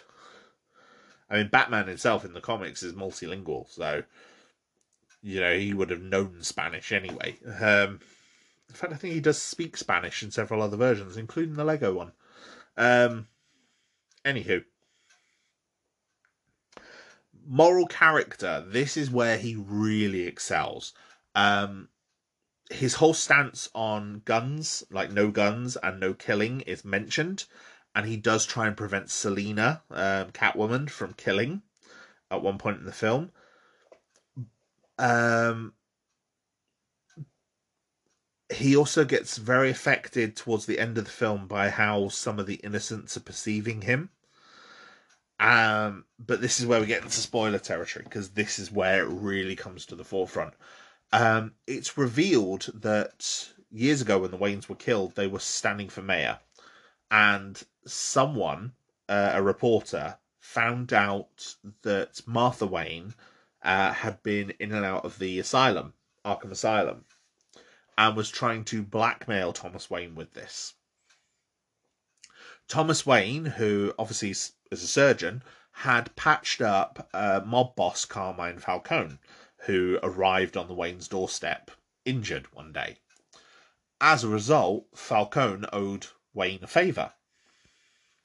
So Wayne contacted Falcone after trying to buy the reporter off and being unsuccessful, and asked Falcone to um, to you know silence him, not killing him, but silence him. And obviously Falcone killed him because he's a mob boss. That's what they do. Um, and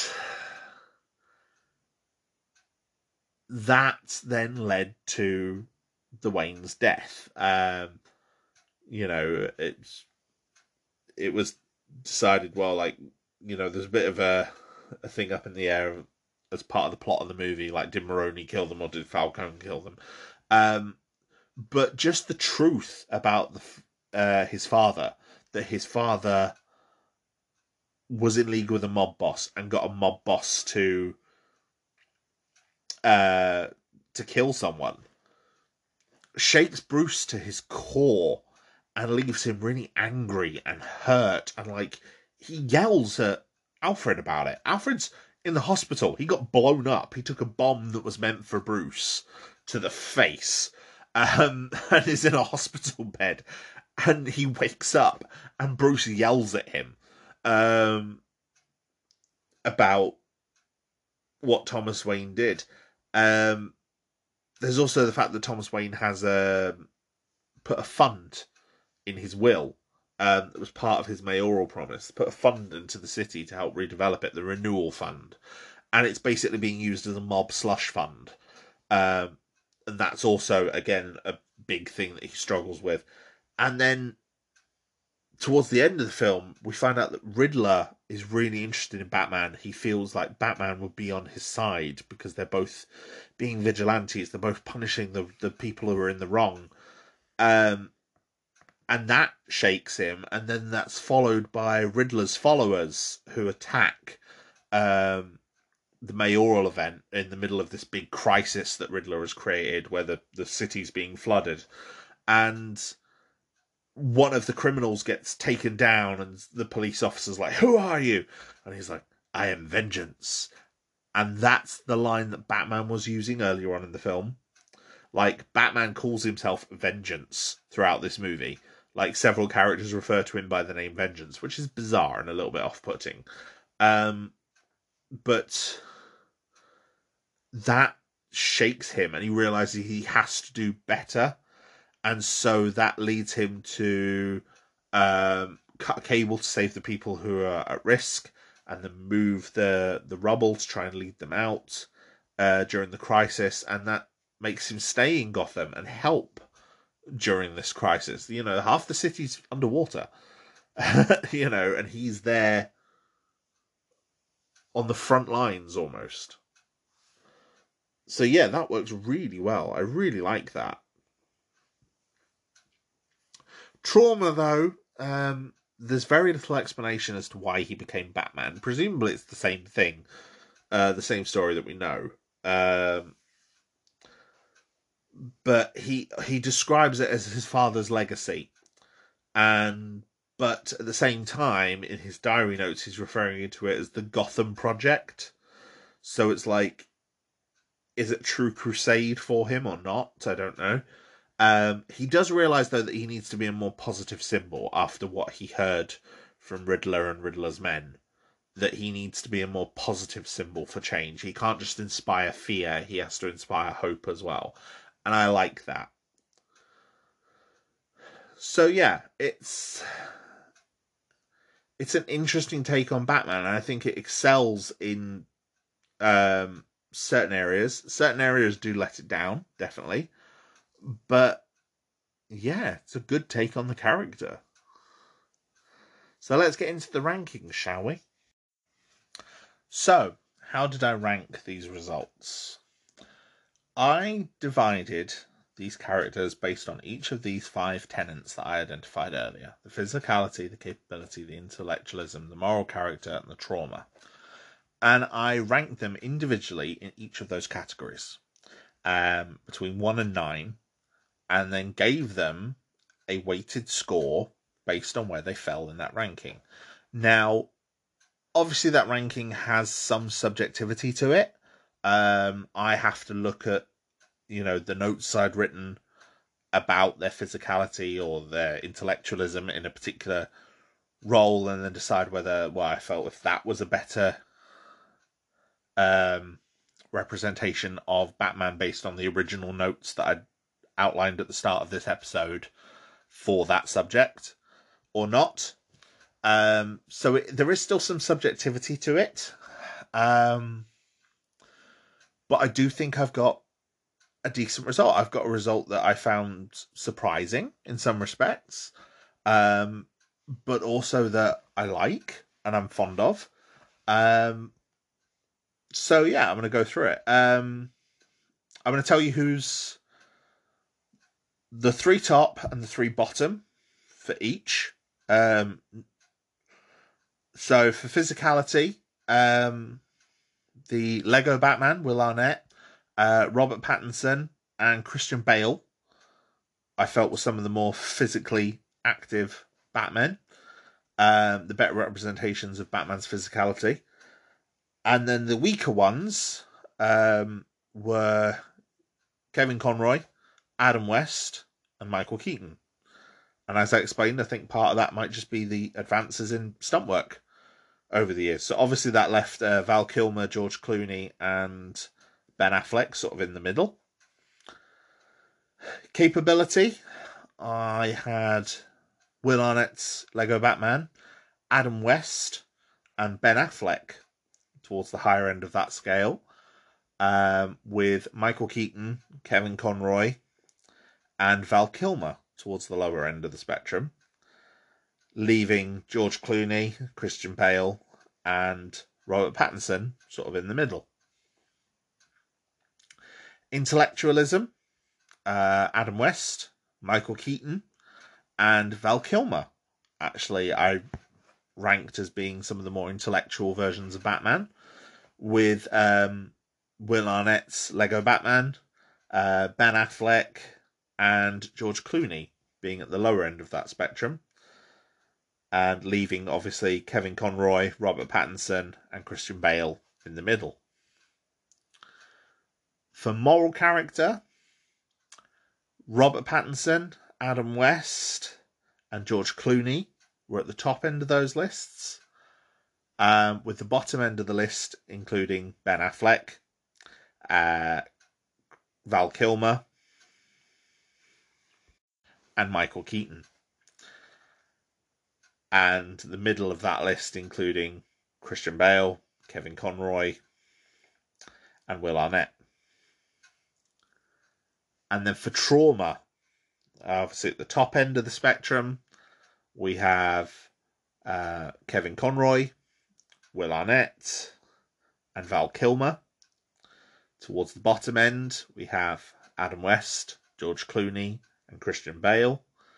Leaving in the middle, uh, Robert Pattinson, Ben Affleck, and Michael Keaton. So, where did this leave them all? Well, there was a maximum of 45 points I worked out, um, where each of the characters, each of the actors could have possibly scored up to nine, being there's nine different Batmen, so a ranked average. Uh, nine possible points in each of five um,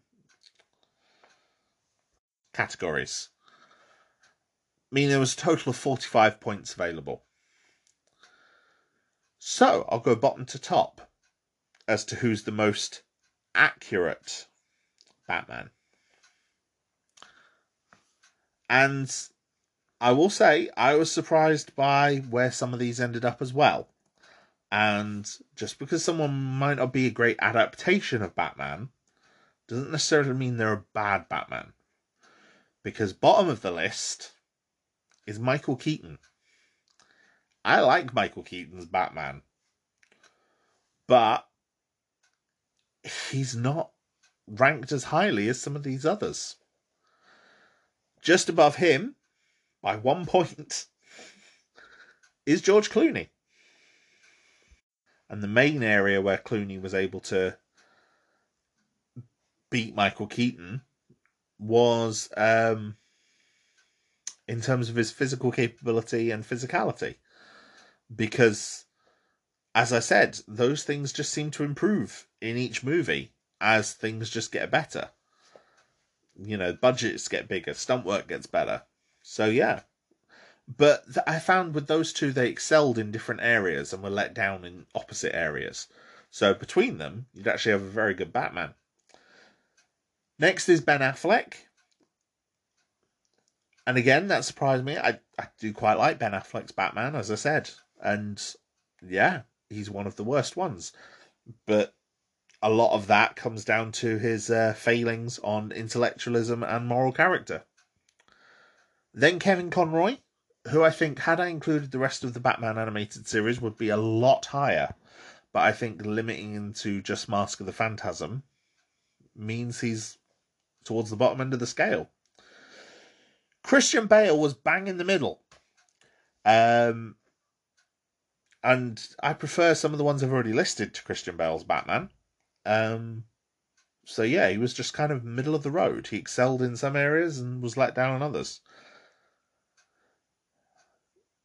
Then for the top four, Val Kilmer was in fourth place, um, helped by just how well I think Batman Forever handles his trauma.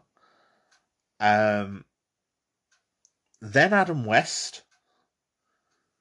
Second place was Robert Pattinson. And first place was Lego Batman, Will Arnett. If I was to remove the animated movies, it does alter the grading somewhat due to the weighted averages that I was using um, and how I was grading them. Um, Robert Pattinson's still in first place, followed by um, West, but Bale now beats Kilmer. Um, due to some of the areas I was scoring where Bale was now more successful when you remove the two uh, animated versions, which means he comes third and then beats Kilmer, then Affleck, and Michael Keaton now leaves Clooney in last place. Please bear in mind this is not a criticism or endorsement necessarily of any of the films or any of these actors as Batman. It's just an analysis as to how accurately they adapt elements of Batman's core characterization.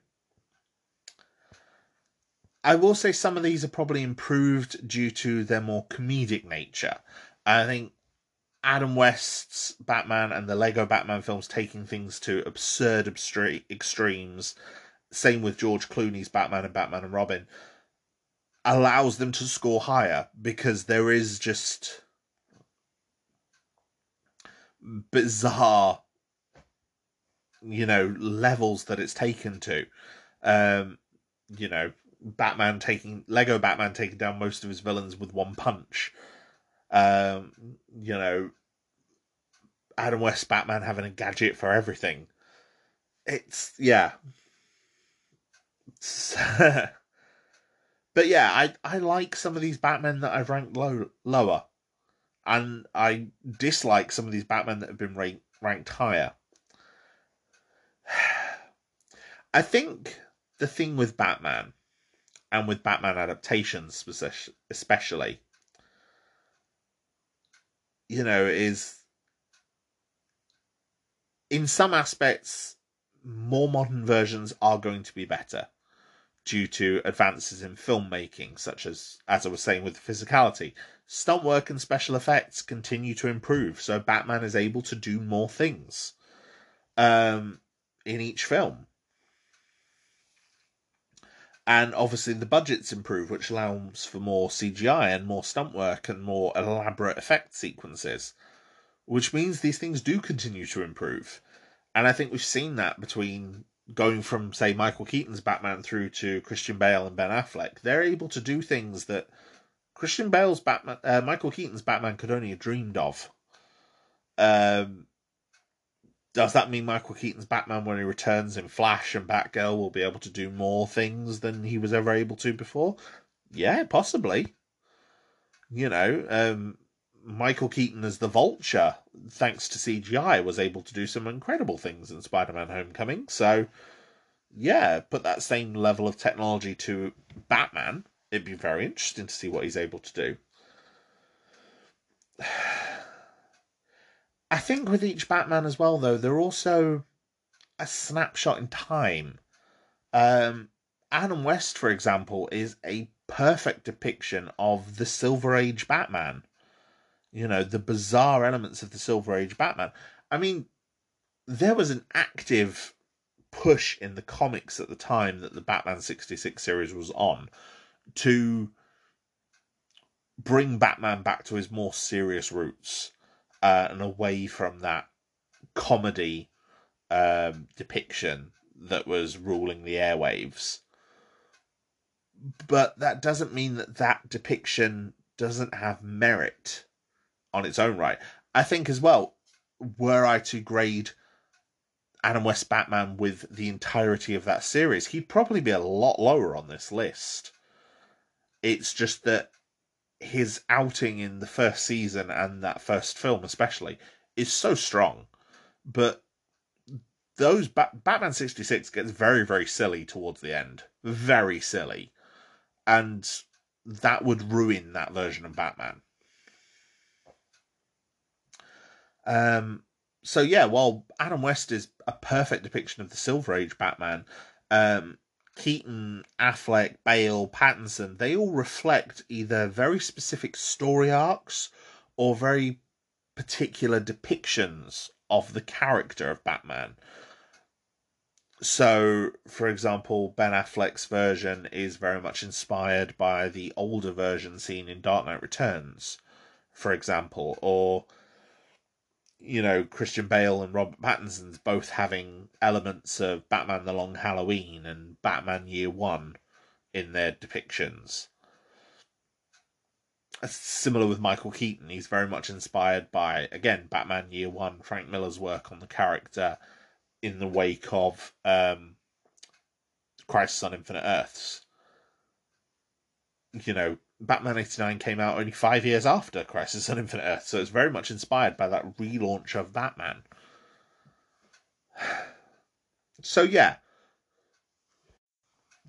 I think all of them have their merits and their faults, both as films and stories in their own right, and as adaptations.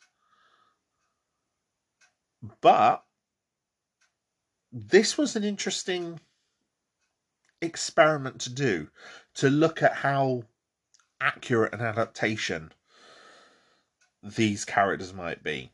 Uh, you know, these takes on a character might be. For my money, I think my favourite depiction of Batman out of these overall is probably Val Kilmer's. I really like the depiction of Batman Forever. That said, I'm also a big fan of Ben Affleck's take. And I'm a big, big fan of the Lego version. Um, I'm excited to see what Robert Pattinson does next. I really hope they add Robin. Um, I really want Robin to come back in a Batman film. really want it. But yeah, I'm interested to see what happens with Batman next. We've got presumably Michael Keaton's Batman returning, Ben Affleck's Batman returning, and Robert Pattinson's Batman getting more to do. So yeah, I'm intrigued for the future of this character. But yeah, if you disagree with me, that's fine. Please keep it civil. Uh, feel free to let me know what your favorite Batman is and why. Um, you know, if you think I'm completely wrong and that you know your favorite Batman is a much better interpretation of the character, then please, yeah, let me know why. If there's if you feel there's something I've missed, please tell me. Um, it'd be fun to discuss that, provided we can keep it all civil. Um, yeah, I don't want shouting matches or mudslinging or anything like that. So yeah. Until next time, my friends, take care of yourselves.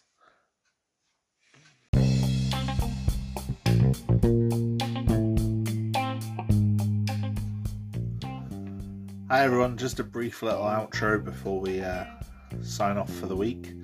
Um, apologies for the delay of this episode. It was written a while ago, but I was struggling with my mental health, which is one of the reasons why I say to all of you every week, uh, or every time we do this, please look after your mental health because I'm struggling with mine and I know how awful it can be. Give you a brief look at upcoming episodes. Um, by the end of March, I'm hoping to have my next episode out, which will be based on the Gerry Anderson television series Thunderbirds. Um, I'm very excited for this one. I love Thunderbirds. It hits all my nostalgia buttons in just the right way, and it's one I would love to talk about. So that's what I'm going to do. Um, I'm taking a break. Um, in April. Uh, my usual upload date would be April 9th. Um, I am taking that off. I'm on holiday. I it is my birthday on April the 5th. Um, so if you would love to send me anything, I, I don't publicize it very often, but I do have a Ko-fi link, uh, Ko-fi coffee, a coffee link in my uh, link tree, uh, which you can find attached wherever you've found this podcast. Um, so please, if you would like to buy me a coffee on there for my birthday, it would be gratefully received. Thank you uh, for doing that. Um, towards the end of April, I'm going to be doing an episode on Aliens. Uh, Aliens is one of my favourite film series. Um, and as a result of that, I'm going to be watching uh, Prometheus and Alien Covenant for the first time because I have not seen those. Um, I was staying away from them, hoping that, that they'd be finished. Um, but the third film seems to have suffered and died as a result of the Disney buyout. So, yes, I'm going to discuss the films as they are and their links to uh, other franchises, including Predator, um, briefly, but mainly Aliens, because the 26th of April is Aliens Day. For anyone who doesn't know, um, this is this is because the planet in the first two Alien films is called LV four two six. Um, so you write that in an American calendar system, four two six, April twenty sixth. So yes, Aliens Day. Um, so my episode will be up for that. Um, and then after that, um, well, a couple of weeks after that, when my next episode would release, is shortly after May the 4th. So I'm going to be having a look at how Disney has changed Star Wars. Um, I'm very excited for this. I've kept up to date with as much of the Star Wars stuff as I can, by which I mean I know what's going on in it, but I haven't necessarily seen it all. So this is one I'm going to be watching and rewatching a lot of stuff um, for the first time, including some stuff I'm very dubious about, like Rise of Skywalker. Um, and yeah, I'm going to be discussing it with you, lovely people. So please join me for that. Um, that should be a lot of fun. Beyond that, uh, I have several other episodes in mind. I'm looking at films, I'm looking at television shows, I'm looking at comic books, um, some stuff that has anniversaries, some stuff that doesn't. Uh, I'm planning a big MCU update for the summer. I was planning a look at the DC EU towards the end of the year uh, after the Flash movie. However, the Flash movie has now been pushed back to next year. Um, so we're looking at doing that then, possibly. um, I don't know. I probably will do a DC, a look at the DCEU before then, um, but probably not this year anymore. Um, but there's a lot of fun stuff coming, so stuff I'm very excited to talk about. So hopefully, you'll all join me for it. Um, because I think it could be a lot of fun. So, yeah, look after yourselves. Please look after your mental health. It's a struggle, um, especially in the modern day. It can be very, very hard. Reach out, talk to someone. That's the biggest thing I can advise. Make time for yourself to do the things that you want to do, the things that give you pleasure to enjoy your life. Don't just be working and sleeping the whole time. Take the time for yourself. That's the most important thing I have learned from my own therapy. Is take the time to enjoy yourself. Um, but yes, definitely reach out if you are struggling. People around you care and they want to know that you're doing well. So please look after yourselves and I will see you all in the next episode, hopefully. Till next time.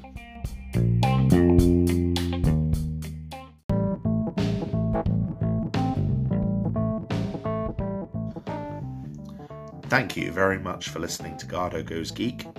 If you enjoyed this episode, please feel free to recommend it to your friends.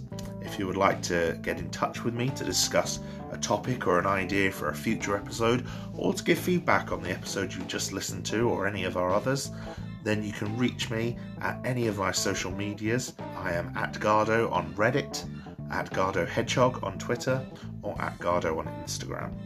All of my social media links, as well as links for everywhere this podcast can be found, are contained on linktree slash Gardo.